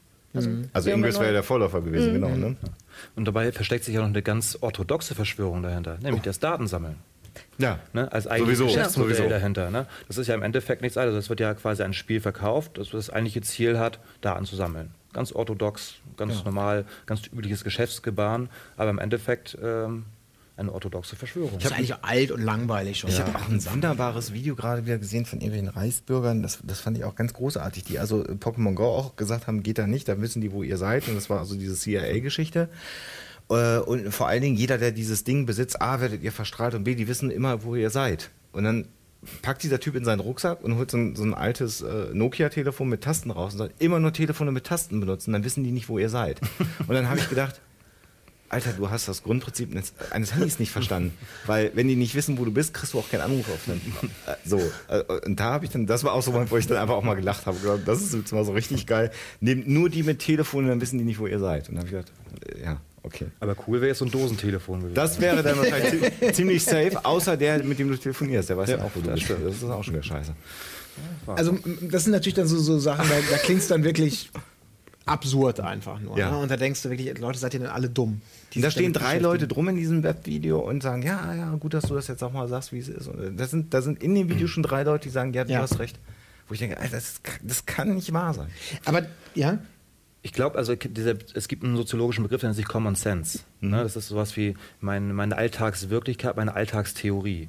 Und so eine Alltagstheorie, die auf meiner Erfahrung basiert, die wird nicht hinterfragt. Die ist ja. immer unreflektiert. Ne? Ähm, zum Beispiel mein Alltagsrassismus. Ne? Ich erlebe doch selbst, wie die Flüchtlinge mhm. sind. Ne? Ich kriege das ja mit. Das wird dann quasi auf die ganze Welt umspannt oder auf, auf die ganze Gesellschaft. Das ist meine Erfahrung, die ist so, die wird nicht hinterfragt. Und solche Sachen sind einfach auch unhinterfragte, selbst nicht reflektierte Alltagstheorien im Grunde genommen. Ne? So wie jeder von uns hat eine Common Sense, aber das sind eben diese ganz speziellen ne, wo die Logik einfach nicht hinterfragt wird, weil das selbstverständlich ist. Das ist mein Alltagswissen, das ist nicht zu hinterfragen. Tastentelefon ist natürlich schon, ja. ist schon also sehr weit aus dem, aus dem Fenster der Unwissenheit gelehnt. er, er, fällt schon. Aber, aus, aber aus, seinen, aus seinem Alltagserleben.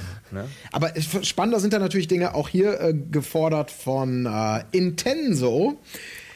Der möchte ich, ich, ich habe nicht will, gewusst, will, dass es das noch gibt, aber dass tatsächlich noch Menschen ernsthafte Theorie anhängen, dass die Erde keine Kugel, sondern eine Scheibe ist. Oh, das wächst gerade wieder. Das ja. wächst gerade ja. wieder. Es werden wieder gerade mehr.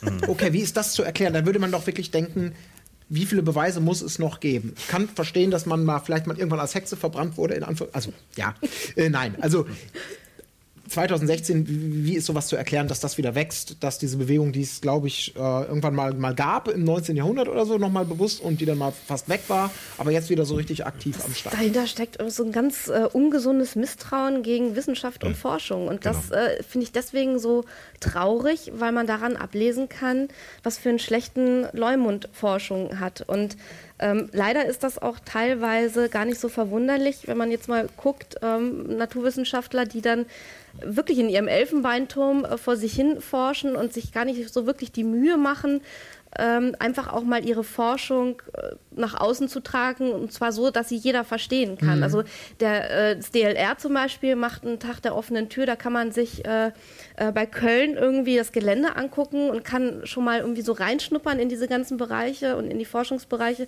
was ich eine großartige Aktion finde. Deutsches Zentrum für Luft- und Genau, Raumfahrt, genau. Äh, das finde ich ganz wichtig, diese Wissenschaftskommunikation. Aber bei mir zum Beispiel im Studium war es noch so, ähm, wenn du eine Arbeit geschrieben hast oder einen Aufsatz oder was auch immer, ähm, das Ziel war, genau die Sprache zu verwenden, die eben nicht genau. von Laien verstanden mhm. werden kann ja, und nur ja, okay. noch in dieser Wissenschaftscommunity funktioniert, was völliger Quatsch ist. Warum soll man nicht wissenschaftliche Ergebnisse so verkaufen können, dass sie jeder verstehen kann? Aber das kann ich jetzt ja verstehen, wenn man vielleicht sagt, wir versuchen Röntgenstrahlen zu erklären. Und mir fällt gerade nichts Besseres ein. Aber bei der Frage, ob die Erde rund ist oder eine Scheibe, da, das kann man doch auch in einfachen Worten Aber es ist das Misstrauen. erklären. Ja, es ist oder Misstrauen Erfahrungswerten. Und, ja. ja, und da sind wir beim Common Sense. Siehst du hier eine Krümmung? Wenn, geh mal auf die Straße, stell dich hin, die, siehst du eine Krümmung? Nee, die Straße ist ebenerdig. Eine Wasserwaage hält sie hin, ist ebenerdig.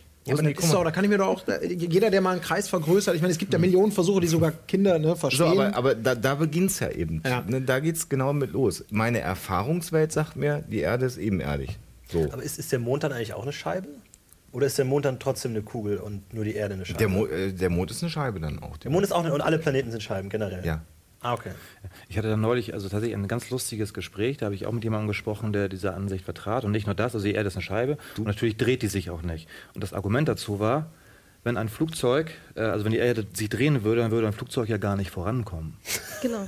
Ja. So. Eine ganz simple, das, da hat aber komische Logik, aber. Guter Punkt. Ach so, und, und, und, die, und die, Sonne dreht sich um die, um die Erde oder was? Als Scheibe. Soweit habe ich das nicht mehr ausgeführt. Aber es ist einfach du kennst so. Leute. die, die, die, das Flugzeug würde ja gegen die Rotation fliegen und würde gar nicht vorankommen. Also es ist ja Blödsinn. Ich meine, ich habe immer das Gefühl, ich weiß nicht, wer es gesagt hat, aber dieser Satz, wer wenig weiß, der muss viel glauben. Mhm. Da das steckt ja ganz, ganz viel Wahrheit drin. Mhm. Und das geht für mich in diese Richtung, äh, die Leute, die sagen, die Sonne sei kalt und das Argument, das dafür genutzt wird, wenn du auf dem Berg stehst, ist es ja auch kälter als im Tal, also ist die Sonne kalt. Und wenn man immer dann aufhört zu denken oder zu sagen, ja. okay, dann, ja, ich verstehe überhaupt nicht, wie man eine Busfahrkarte lösen kann, ehrlich gesagt. wenn man permanent, also wenn man per se da aufhört zu ja. sagen, ich nutze meinen Verstand oder meinen Bildungshunger. Es gibt da eine ganz alte, spannende Studie zu, und zwar ähm, von dem ähm, Frankfurter, äh, von der Frankfurter Schule. Das waren alles ähm, ja, jüdische Sozialforscher, die sind während des Kriegs nach in die USA emigriert ähm, sind zurückgekommen. Adorno ist vielleicht der bekannteste mhm. Name. Und die haben ja Sozialforschung, gerade im Hinblick auf, wie, wie kommen Menschen zu, zu Rechtsextremismus, zu Antisemitismus und sowas. Es gibt eine Studie, die heißt die Studien zum autoritären Charakter. Also zu Menschen, die offensichtlich für autoritäre Systeme und auch für Aufoktroyierung von Meinungen zugänglich sind. Und da wurde eine erhöhte Tendenz für Verschwörungstheorien, und das eben schon, ich glaube, in den 60ern haben sie die rausgebracht, quasi attestiert. Dass Menschen, mit die quasi, anstatt selbst zu denken, lieber andere für mhm. sich denken lassen, einfach eine höhere Affinität für Verschwörungstheorien haben. Das ist spannend, ob wir da noch irgendwie einen, einen, einen den, den Archetypen des Verschwörungstheorie-Empfängers äh, hier rausfinden. Das werden wir nach der Werbung erst rauskriegen, denn wir machen noch mal kurz Pause und sind gleich wieder da.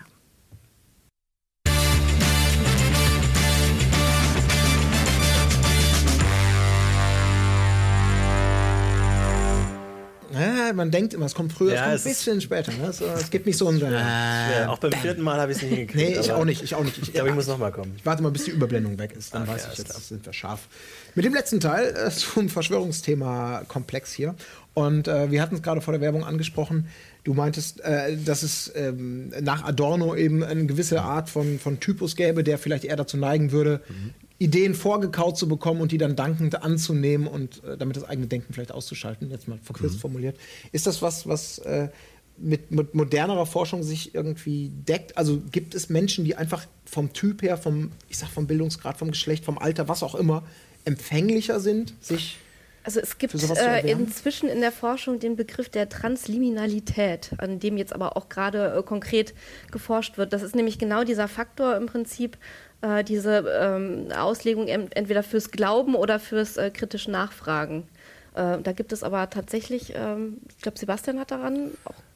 Äh, er würde gerne, er würde gerne ja. die Zeit, also Transliminalität ist ein Konzept, das äh, Menschen eventuell, ähm, dass Menschen gibt, die selektiv Dinge anders wahrnehmen und dann eher zu Verschwörungstheorien neigen. Hat aber auch viel damit zu tun, dass das Menschen sind, die leichter glauben, also nicht leichtgläubig sind, sondern die leichter glauben.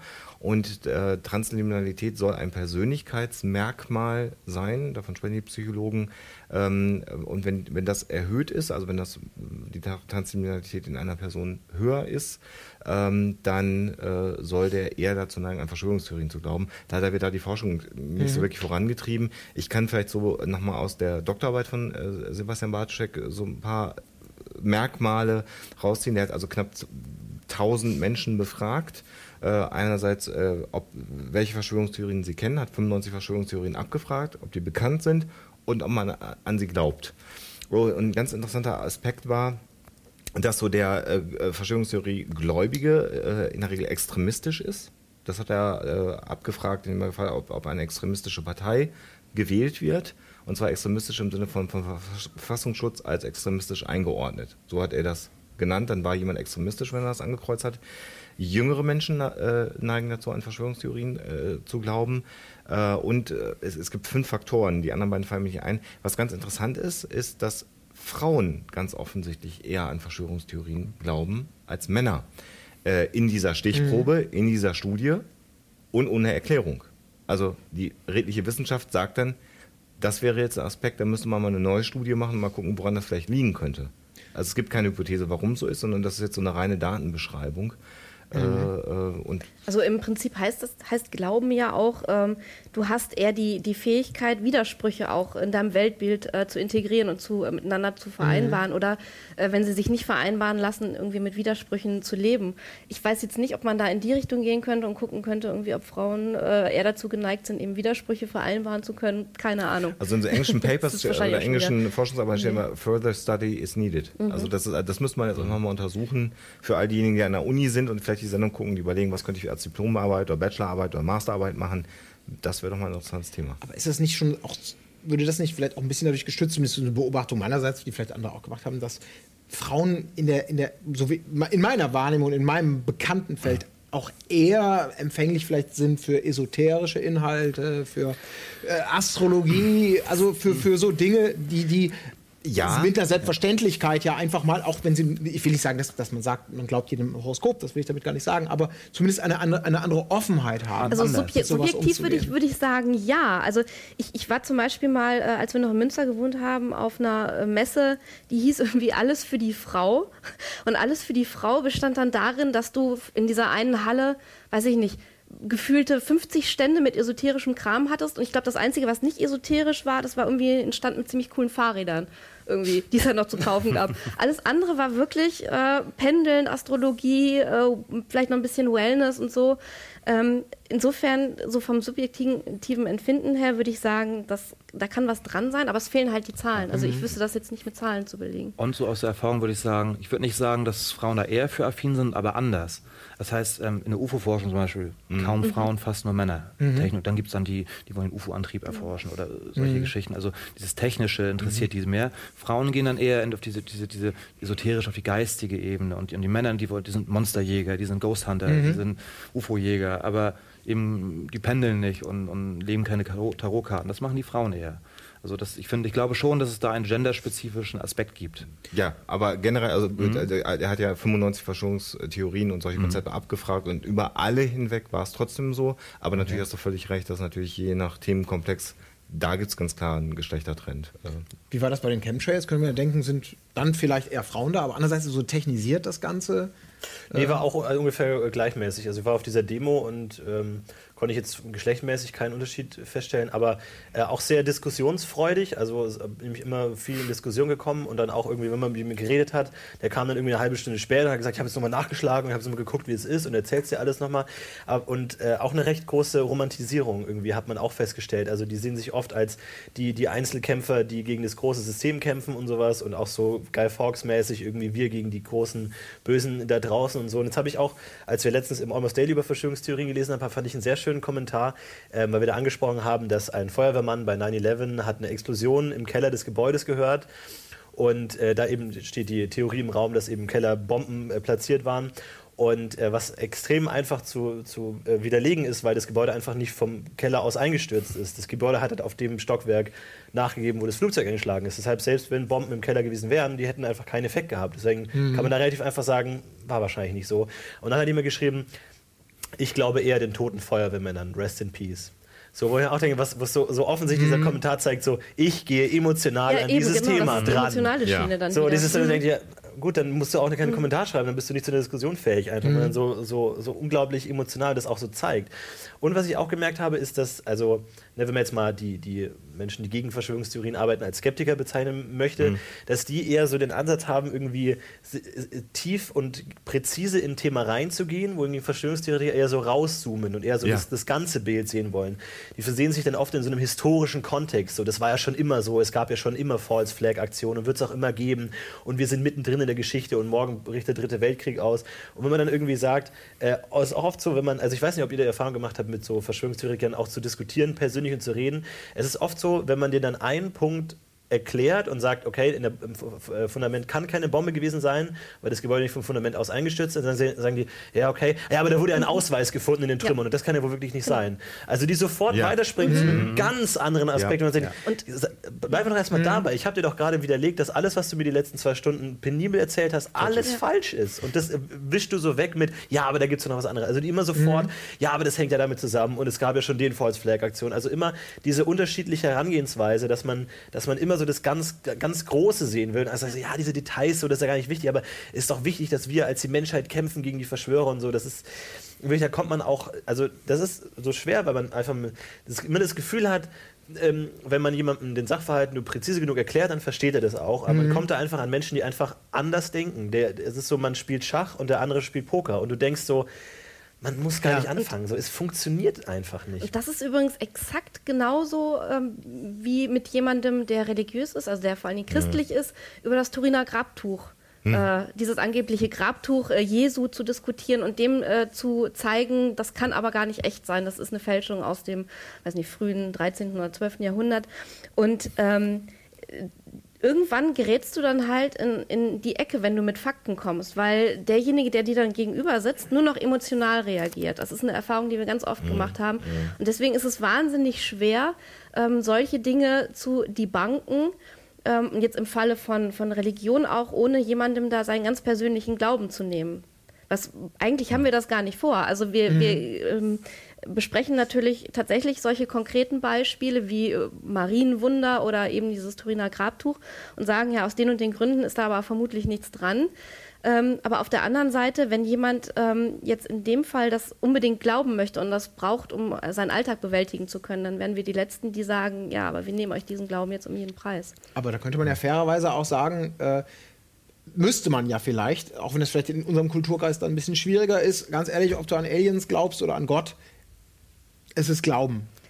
Also ich glaube, das Maß ist äh, da immer entscheidend. Ja. ja. Ne? Also es ist ja. die Frage, wie, wie sehr verrennst du dich in, in äh, die fanatische Ecke dann irgendwann. Und das ist dann wieder in allen Bereichen gleich. Also äh, religiös fanatisch zu sein, ist genauso schlimm wie ein fanatischer Verschwörungstheorie-Anhänger zu sein. Oder ein fanatischer Atheist. Auch das ist ein Ja, auf jeden oh, Fall, ja. definitiv. Oh, ja. Oh, der, der mhm. dann alle Religionen vernichten absolut. will. Also genau. es gibt auch fast schon so was wie atheistische Krieger. Mhm. Ja. das, was kotzt mich, das kotzt mich eigentlich genauso an wie Verschwörungstheorien oder auch äh, Religion.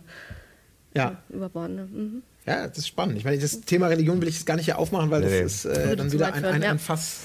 Aber, aber 9-11 ist auch insofern nochmal äh, schön, weil, also, äh, wenn man es mal durchspielt, das war ein Inside-Job. Also, wie viele ähm, äh, Menschen hätten involviert sein müssen, damit das klappt? Das ist so einmal so die eine Frage.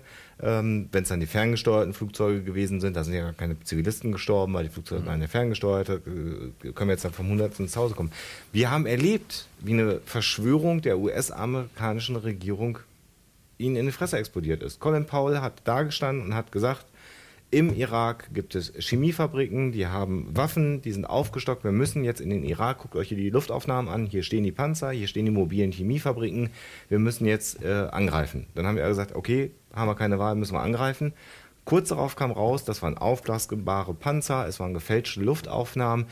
Da ist diese Verschwörung hochgegangen. Und genau mit dem Ziel, in den Irak einzufallen und, und Krieg zu führen, äh, da sieht man ja, dass eine Verschwörungstheorie eigentlich äh, ganz schwer umzusetzen ist und dass die, der, der, der, der Drang der Öffentlichkeit, der Lügenpresse, die dann anfängt zu recherchieren, ne? also Lügenpresse natürlich in Anführungsstrichen, dass das in der Regel aufgedeckt wird. Und man kann sowas ab einer gewissen Größenordnung, mhm. kriegt man das einfach nicht mehr hin.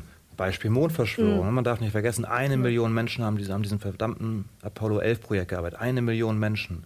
Also eine Million Menschen, die schweigen. Und selbst wenn wir das reduzieren, die, die Randarbeiter wussten nichts, aber den Kern reduzieren, das sind wir immer noch bei Tausenden von Menschen, die davon Bescheid gewusst haben müssen.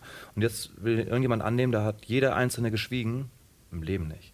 Und äh, äh Mondlandung, also das ist, ähm, da können wir, jetzt, wir können eine ganze Sendung über die Mondlandung machen, hm. warum die echt war und warum nicht. Also 25.000 Sag mir, warum sie echt war. Äh, es gibt ein ganz einfaches Argument. Die Flagge hat geweht. Das nein, kann ja nicht sein. Nein, äh, äh, die Mondlandung war echt, weil wir uns zur Zeit des Kalten Krieges befunden haben. Wir hatten eine Space Race, es ging um die vor technologische Vorherrschaft in der zivilisierten Welt. Russland gegen Amerika. Die Russen hatten ein Projekt, die wollten einen äh, Rover auf dem Mond landen lassen, der da rumfährt. Die Amerikaner hatten das Ziel, Menschen dahin zu schicken. Also die standen in direktem Konflikt und es war ein Signal an die ganze Menschheit. Wenn die Mondlandung gefälscht gewesen wäre, die hatten hundertprozentig Spione untereinander bei ihren Weltraumorganisationen. Hätte es exakt 24 Stunden gedauert und dann hätte Russland gekommen und hätte gesagt, hier ist der unumstößliche Beweis, das war eine Fälschung, wir können es euch zeigen. Und wer jetzt noch sagt, das haben sie nicht gemacht, weil eigentlich gibt es ja die geheime Weltregierung und eigentlich waren Amerika und Russland gemeinsam an der Mondlandungsverschwörung beteiligt. dann bist du außen vor, weil dann ist die ganze Welt involviert gewesen. Also wenn es auch nur den, den, den Hauch eines Beweises dafür gäbe, dass die Amerikaner es nicht geschafft haben, Menschen auf den Mond zu bringen, hätten die Russen es bewiesen. Mhm. Und insofern, da, da, da, brauche ich gar nicht mehr in die kleinen Details gehen, die alle zu erklären sind. Warum äh, äh, halten wir uns an dieser Fahne fest? Kein Mensch von uns weiß, wie sich ein Stück Stoff, was an so einem, übrigens, äh, also die, die, die Fahnenstange, wenn das, das ist, was in den Boden geschlagen wurde, war hier nochmal so ein Metallding, damit die überhaupt aufgeklappt bleibt. Und wenn ich dann draufhaue, bewegt sich halt alles. Mhm. Äh, aber es gibt auch keinen Luftwiderstand. Und wir Menschen kennen keinen Ort, wo es keinen Luftwiderstand gibt. Das heißt, die, natürlich hat die sich merkwürdig bewegt. Das lag aber daran, dass die sich im Vakuum bewegt hat. Und weil da einer draufgehauen hat. Dann hat das vibriert. Und wenn die Luft das nicht bremst, vibriert das relativ mhm. lange. Also uns fehlt da auch der Bezugsrahmen. Also wir sehen da was, was unserer Realität nicht entspricht. Und dann bist du bei der flatternden Fahne. Aber das nur am Rande. Ja, aber es ist ja das Faszinierende, dass man da eben, wie ich ganz am Anfang der Sendung sagte, dass man zehn Fakten ignoriert ja. und sich ja. dann den einen Feuerwehrmann, der irgendwem erzählt hat, ja. er hätte eine Bombe gehört, der ist dann glaubwürdiger als alle anderen. Ich habe letztens das gehört, ich, ich, kannte das gar nicht, dass äh, auch ähm, der WM-Sieg äh, gegen Ungarn äh, wohl unter Doping stattgefunden habe. Äh, und deswegen eigentlich der erste, also der erste WM-Sieg der deutschen Nationalmannschaft. Äh, weil das, also das war ungefähr die Verkettung. Das hätte danach ein ungarischer Spieler gesagt, der irgendwie mitbekommen habe, dass in der Kabine irgendwas verabreicht worden sei an Sachen. Daraufhin, das wurde natürlich dann negiert und sagten, das stimmt alles überhaupt nicht. Es hieß dann aber doch, ja, wir haben Vitamin C gespritzt. Und dann Jahre später kam wohl irgendeiner, der Sportwart, der dann wiederum sagte, ja, er hat da auch komische Ampullen oder irgendwas gesehen. Lange Rede, kurzer Sinn. Dann wurde das untersucht und nicht eindeutig geklärt, aber die Indizien reichen dann wiederum den Leuten aus, zu sagen, ja gut, es wurde irgendwas gespritzt. Mhm. Ist mir ist ganz wurscht, wir können es nicht mehr beweisen, was in den Ampullen drin war. Es hat irgendein Sportwart Jahre später gesagt, einer vom gegnerischen Teams hat gesagt. Also das, das sind offensichtlich die Beweise, die dann ausreichen, um zu sagen, alles klar, das war knallhart gedopt. Oder die Wahrscheinlichkeit, dass gedopt wurde, ist zumindest sehr, sehr hoch. Ja, fällt mir so ein schönes Beispiel an. Ich, ich ähm, komme nicht mehr auf genaues Beispiel. Es geht um die alternative Archäologie, also wo andere Deutungen vorgenommen werden als von der offiziellen Geschichtswissenschaft. Und äh, da hat, äh, ich weiß leider nicht mehr, um, um, welches Monument es sich handelte, der Autor quasi die offizielle Lehrmeinung dadurch widerlegt, dass er sagt, also ich war vor Ort und der Reiseleiter, der hat mir gesagt, das stimmt gar nicht. Und damit war quasi, hat die, die komplette Fachdebatte außen vor gelassen, einfach mit diesem Argument, der Reiseleiter hat gesagt, das stimmt nicht, was die sagen. Punkt. Wie argumentiert man denn am besten? Ich meine, Florian, du hast schon gesagt, wie schwer es ist. Äh, die Frage kam im Forum tatsächlich auch auf, äh, weil ich habe es ja selber gemerkt, eine gewisse Empfänglichkeit, wenn jemand das gut inszeniert, wenn jemand nicht ganz dumm daherredet, wenn jemand äh, einen vielleicht auch mit Quellen verwirrt oder mit Verweisen und jenem und diesen, vielleicht nach dem zehnten Satz steigt man dann selber auch aus, wenn man sagt, okay, ich kenne mich jetzt nicht so gut damit aus, aber ich gehe trotzdem davon aus, dass die Erde die Kugel ist und keine Scheibe. Aber vielleicht Leute, die, die da weniger engstirnig sind als ich, würden sagen, okay, jetzt nach dem zehnten Punkt glaube ich dir. Weil allein ich glaube, es kommt ein bisschen drauf an, wo in der, in der Kette, in, in, mhm. in die, die sieben Ringe der Hölle der Verschwörungstheorie, der sich befindet. Ich mhm. glaube, wenn er ganz unten ist, hast du verloren, kannst, kannst ja der Zeit sparen. Aber also das sehe ich auch manchmal so, irgendwie Facebook-Freunde, die dann irgendwie anfangen, so Sachen zu posten und man merkt so, die, die, die, die schlittern gerade rein. Da, glaube ich, hat es dann schon noch ab und zu mhm. Sinn. Mhm. Und da gehe ich mir dann auch immer Mühe, die anzuschreiben und sage, okay, du hast das und das gepostet, das und das gegen. Schau dir zumindest mal andere Quellen an. Weiß zumindest mal, dass es andere Versionen gibt. Liest dir das durch. Und dann, also was ich zumindest als relativ effektiv gefunden habe, ist zumindest den Widersprüche innerhalb deren eigenen Theorie anzusprechen. Also gar nicht mit anderen Fakten zu kommen. Weil das ist dann auch sowas, dann, dann sagst du mal irgendwie bei dem Almost Daily haben wir über Verschwörungstheorien gesprochen. Über 9-11 hat jemand gesagt, ja, schau dir mal die Videos an und postet mit drei Videos. Und in den drei Videos werden exakt komplett gegenteilige Theorien äh, dargestellt. Also in der einen heißt, es war eine Rakete, die getroffen hat. Beim zweiten hieß, es war ein atomarer Sprengsatz, der unter dem Gebäude gezündet wurde. Und im dritten war es wieder was anderes. Und einfach zu so sagen, ja, Kollege, du hast mir hier komplett unterschiedliche Sachen. Was glaubst du denn? Was war es? Und dann so, ja, stimmt, ist alles echt ein bisschen komisch. So, also das ist dann mhm. oft so, die mhm. verstricken sich oft schon selber in zu starke Widersprüche, dass man da eigentlich mit dem eigenen äh, Material arbeiten kann, sagen, guck dir das mal genau an und stimmt das so und schau dir das mal an. Aber also, das ist wirklich schwierig. Und, und, und vor allen Dingen, was, was nicht funktioniert, ist innerhalb der ersten zwei Minuten zu sagen, du bist ein Spinner. Ja. Also, weil du dann natürlich sofort den Dialog äh, abschaltest. Da geht halt gar nichts mehr. Ne? Also man, manchmal hilft es mehr, auch wenn es weh tut, äh, vielleicht äh, interessiert nachzufragen und dann eben vielleicht irgendwann auf solche Widersprüche zu mhm. stoßen. Also was, was ich gerne mache, also typische Party-Situation, äh, Party, du sitzt irgendwo rum und irgendwann fängt einer an mit dem Inside-Job. Äh, was ich gerne mache, ist gar nicht zu sagen, Spinner oder Verschwörungstheoretiker, ich fange an, Fragen zu stellen. Und äh, weil ich natürlich tief im Thema drin bin, äh, schaffst du es relativ schnell, wenn du, wenn du gezielt Fragen stellst, genau diese Widersprüchlichkeit in, mhm. in, in dem Menschen selber aufzuzeigen. Und damit schützt du auch die Umstehenden. Das, das finde ich das Allerschlimmste. Ja. Der, der in der siebten Hölle ist, den kannst du vergessen. Aber der infiziert ja unter Umständen auf so einer Party fünf andere Leute, die rausgehen und sagen, ich bin jetzt überzeugt davon. Und wenn du dann aber diese, diese Quelle, in dem Moment ist diese Person die Quelle, die dir das erzählt. Du hast gerade gesagt, zehn Minuten redet er auf dich ein und dann bist du überzeugt. Diese Quelle in ihrer eigenen Widersprüchlichkeit als nicht mehr so ganz seriös äh, darzustellen, dann hast du schon was gewonnen. Mhm. Ne? Und dann irgendwann gehst du, gehst du über und dann kann man vorsichtig so versuchen, dann mal Sachargumente dagegen zu bringen. Aber in der Regel, äh, wenn, ich, wenn ich das mitkriege, fange ich immer an, Fragen zu stellen. Okay, also äh, das war ein Inside-Job. Ähm, war, denn, war denn das am Pentagon, war es ein Flugzeug oder war es eine Rakete? War eine Rakete. Warum war das eine Rakete? Das sieht man nicht. Aha, warum sieht man das nicht? Und dann gehst, mhm. gehst du immer weiter. Oder ne, das, das Pentagon, äh, wenn ein Flugzeug reingeflogen wäre, wäre das doch viel mehr kaputt gewesen. Wieso das denn? Ja, Riesenflugzeug, bla, bla, was war halt eine kleine Rakete. Aber ist es nicht so, dass das Pentagon so gebaut worden ist, um gegen Raketenangriffe zu bestehen? Ich meine, das ist das Verteidigungsministerium, das ist doch extrem sicher gebaut gewesen. Meinst du nicht, dass das eine Rakete vielleicht gar nichts bewirkt hätte? Und mhm ne, auf dieser Ebene und immer im Dialog bleiben, möglichst nicht konfrontieren und durch Fragen angehen, ist unfassbar anstrengend. Das glaube ich auch. Ich meine, wie du es gerade gesagt hast, das zeigt ja so ein bisschen, wenn, wenn dir jemand als Gegenargument drei verschiedene Theorien gibt, mhm. dann zeigt das ja auch, es geht vielleicht gar nicht so um den inhaltlichen, genau. um die inhaltliche ja. Auseinandersetzung, sondern einfach nee, nur, ich will an eine Alternative mhm. glauben, genau. aus ganz anderen ja. Gründen. Ja. Ich habe ich hab das Geheimwissen, dass ich jetzt dir, dir zuschiebe und sag so, hey, guck mal, ja. es ist ganz anders. Genau. So, genau. Ich bin der Auserwählte, der, der die Menschheit zur Befreiung führt. Hat André ganz am Anfang ja schon gesagt. Ja, und ich finde das so faszinierend, wenn man ähm, ein bisschen anderes Thema, die, die Deniken-These, ne? Oh, ja. Astronauten. Ne? Das ist, da gibt es ja die ARS, das ist so die, die, die Kernorganisation der Präastronautiker.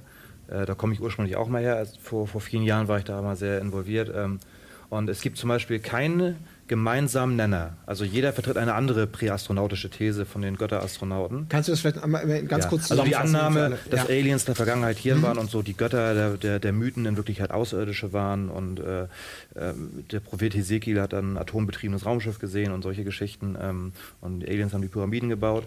Und es gibt eigentlich kein gemeinsames Paradigma, also ein gemeinsames Weltbild der Präastronautiker und trotzdem sind sie alle damit zufrieden. Also die sehen sich trotzdem auf einer Seite stehen, obwohl sie alle völlig andere ja. Hypothesen mhm. vertreten. Ne?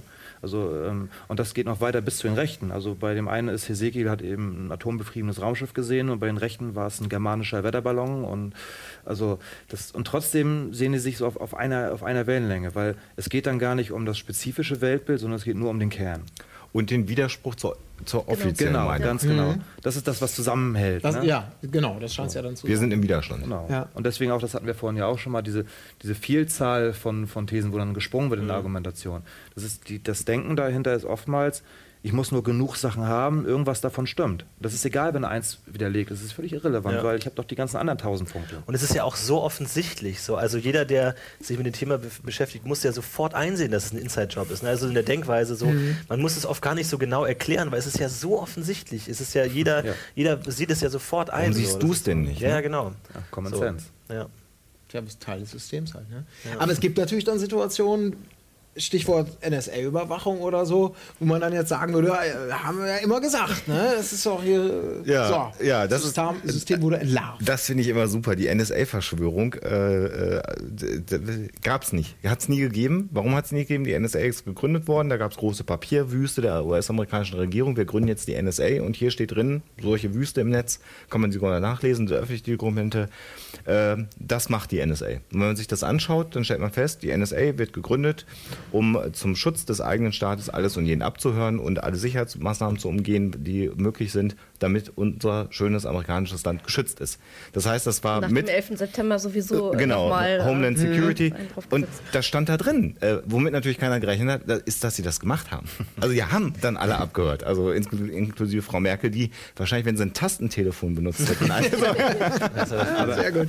Und seit den 90ern, ne? also ich, es gibt ja. so eine schöne NSA äh, äh, Biografie, so dick, so 1000 Seiten, von Bradfield, glaube ich, hier aus den 90ern. Und selbst da beschreibt er ähm, diese ähm, ja, Lagerhallen voll mit Tonbändern. Also das war alles nicht digital. Tonbänder, Abhörgeschichten, ja. ne? also ganze Lagerhallen gefüllt. Also das war schon immer deren Job. Ne? Und das ist, das ist nun mal auch deren Job, äh, so an Informationen zu kommen. Wie sollen sie sonst an, an Informationen kommen? Aber keine Verschwörung. Und das war, das, das kriegst du beim großen Publikumsverlag auf 1000 Seiten, einem populären ja, äh, Biografie der NSA zu kaufen. Und deswegen ist es keine Verschwörung. Ja, ist aber klingt Das ist der spannender. Ist ja, Ja, ja, spannend, ja, natürlich. Langweilige Ja. Geschichte. Hier steht schon auf Seite 1 unseres Projektplans. ja. Äh, Letzte Frage, wenn wir zum Ende kommen, vielleicht, falls ihr es könnt, kurz beantworten, das würde mich interessieren. Gibt es irgendeine, auch für euch noch offene Verschwörung, ein Mysterium, wo ihr sagt, das wird sich vielleicht mal lösen? Oder vielleicht gibt es irgendwann, sind wir da kurz davor oder Aktenkundigkeit oder ähnliches? Du, du, du Es, nix es, schon? es gibt eine Huxilla-Folge, die noch nicht existent ist und das aus einem guten Grund, äh, weil wir selber da äh, uns nicht in der Lage sehen, äh, gründlich genug zu recherchieren, um das wirklich aufzudecken, dass das Kennedy-Attentat. Also da Ah, ist etwas, wo ich sagen würde, da müssen wir echt warten, bis wir einfach mehr Informationen haben, um sagen zu können, was da Phase gewesen ist. Genau. Aber da ist es ja auch faszinierend, muss man ja wirklich sagen, dass das, dass es hier eine, sage ich mal, immer noch eine offizielle Version gibt, die so evident abweicht von Ja. dem, was wahrscheinlich ist. Und dass sich das irgendwie hält. Und anhand von einem Aktenschlüssel, sage ich jetzt mal. Also äh, wer, wer mal den, in den Warren Report geguckt hat, das ist, das ist schon ein, ein Ja. Boost an Informationen, den man kaum durchblicken kann, allein sich dadurch zu wühlen. Und dann bist du ja immer noch nicht, also dann bist du nämlich bei der Version, die eben äh, äh, tatsächlich äh, offiziell herumgeistert und weißt immer noch nicht genau, was, äh, was dahinter Und steckt. trotz der Komplexität glauben ja alle möglichen Leute, sie haben die Erklärung. Ja. Ne? Ja. Da fand Auch ich sehr das, schön, ja. Äh, so ein rechtsextremer Verschwörungstheoretiker, äh, Jan von Helsing, der gesagt hat, naja, äh, das war, ich glaube, der Fahrer, der hat Kennedy erschossen. Es gibt nämlich ein Video, da sieht man, wie der sich umdreht zu Kennedy und dann sieht man was aufblitzen. Das war nämlich die Pistolenmündung. Tatsächlich war es einfach nur sich umgedreht und ähm, die Armbanduhr ist dann von der Sonne angestrahlt worden. Und das blitzt dann kurz auf. Und das hat auch Umdrehen. niemand sonst ja, gesehen. Völlig absurd und das ist ja auch, es ist ja auch in diesem einen einzigen Video zu sehen. Und das fand ich so genial. Also dann, das ist in den 90ern erschienen, da gab es noch kein YouTube, das konnte man nicht so einfach nachprüfen. Ab den 2000ern konnte man das dann ja machen und guckt sich das an und denkt so, das ist doch jetzt nicht sein Ernst. In den 90ern ließ sich das super verkaufen, weil dieses Video, wie sollte man rankommen? Ne? das, das ist spannend. Hast du noch was, Florentin? Äh, sagst? JFK muss ich auch sagen, ist, Ja. ist, ist noch offen, aber ansonsten auch, glaube ich, gibt es bei jeder Verschwörungstheorie äh, Punkte, wo man sagt, so vielleicht war da wirklich was, zum Beispiel auch bei 9-11, ob da wirklich die CIA irgendwie schlampig recherchiert hat und ob die Entführer wirklich genau die waren und wie das war mit den Beweisen und ob die nicht wirklich einfach im Druck der Öffentlichkeit gesagt haben, okay, wir brauchen jetzt einfach Verdächtige und suchen die. Das kann alles schon sein, so. Das, das kann schon sein. Also, wie gesagt, es geht nicht darum, die Welt entweder schwarz oder weiß zu malen, dass sie entweder alles richtig oder alles falsch gemacht haben. Es geht ja darum, dieses Spektrum abzubilden und zu sagen, wir schauen uns jeden, jeden Beweis, jede Aussage genau an, was da dahinter steht. Und das ist auch so, ein, was ich von Verschwörungstheoretikern oft irgendwie höre, dass man dann sagt, ja, keine Ahnung, die Verschwörung hat ja gestimmt, also stimmen alle auch. Also das heißt, die Welt ist ja schwarz. Also ein Punkt ist schwarz, ein Sandkorn ist schwarz, also muss das gesamte Meer schwarz sein. Und genau das ist ja, glaube ich, das, worum es geht, dass man jedes Sandkorn präzise einzeln anschauen muss und man eben nicht sagt, es ist entweder alles schwarz oder alles weiß. So. Das wäre ein fantastisches Schlusswort. Darf ich noch kurz Werbung machen? Du darfst, natürlich darfst du noch Werbung machen. Äh, wenn, Beefy. So wir immer. wenn euch das gefällt, was wir machen, huxilla.com, äh, unsere Homepage anschauen und wer uns. Habt, habt ihr schon eingeblendet? Und äh, im Bild sind wir beim Massengeschmack bei euren Kollegen zu sehen. Da haben wir ein eigenes Format, Huxilla TV, kann man sich auch mal anschauen. Ja. Und bei dir natürlich, beziehungsweise bei euch auf der Seite, wenn ihr irgendwas seht, was ihr erklärt haben wollt von Fachleuten oder Genau. dem man nachgehen wollte, dann habt ihr. UFO-forschung.de, Ja. GEP. Und bei Florentin, ja, über die muss ich nichts sagen. Genau, Podcast-ufo.fail. So, oh, da wird es aber schon wieder. Ja, also, vielen, vielen Dank an euch. Es hat mir sehr, sehr viel Spaß gemacht. Wir haben natürlich wieder mal nicht ansatzweise alles unterbringen können, aber es ist ein gigantisches Feld und ich hoffe, einige Sachen haben wir ein bisschen beleuchten können. Ich hoffe, es hat Spaß gemacht und regt vielleicht auch für die eine oder andere zu Ich einer freue mich auf die. Kommentare. Ja, ne? Ich freue mich jetzt schon auf die ich gehe mal, Kommentare. ich geh mal downwards zählen. jetzt schon. sehr gut. Also, bis zum nächsten Mal. Haut was raus. Haut Tschüss. raus. Macht's gut.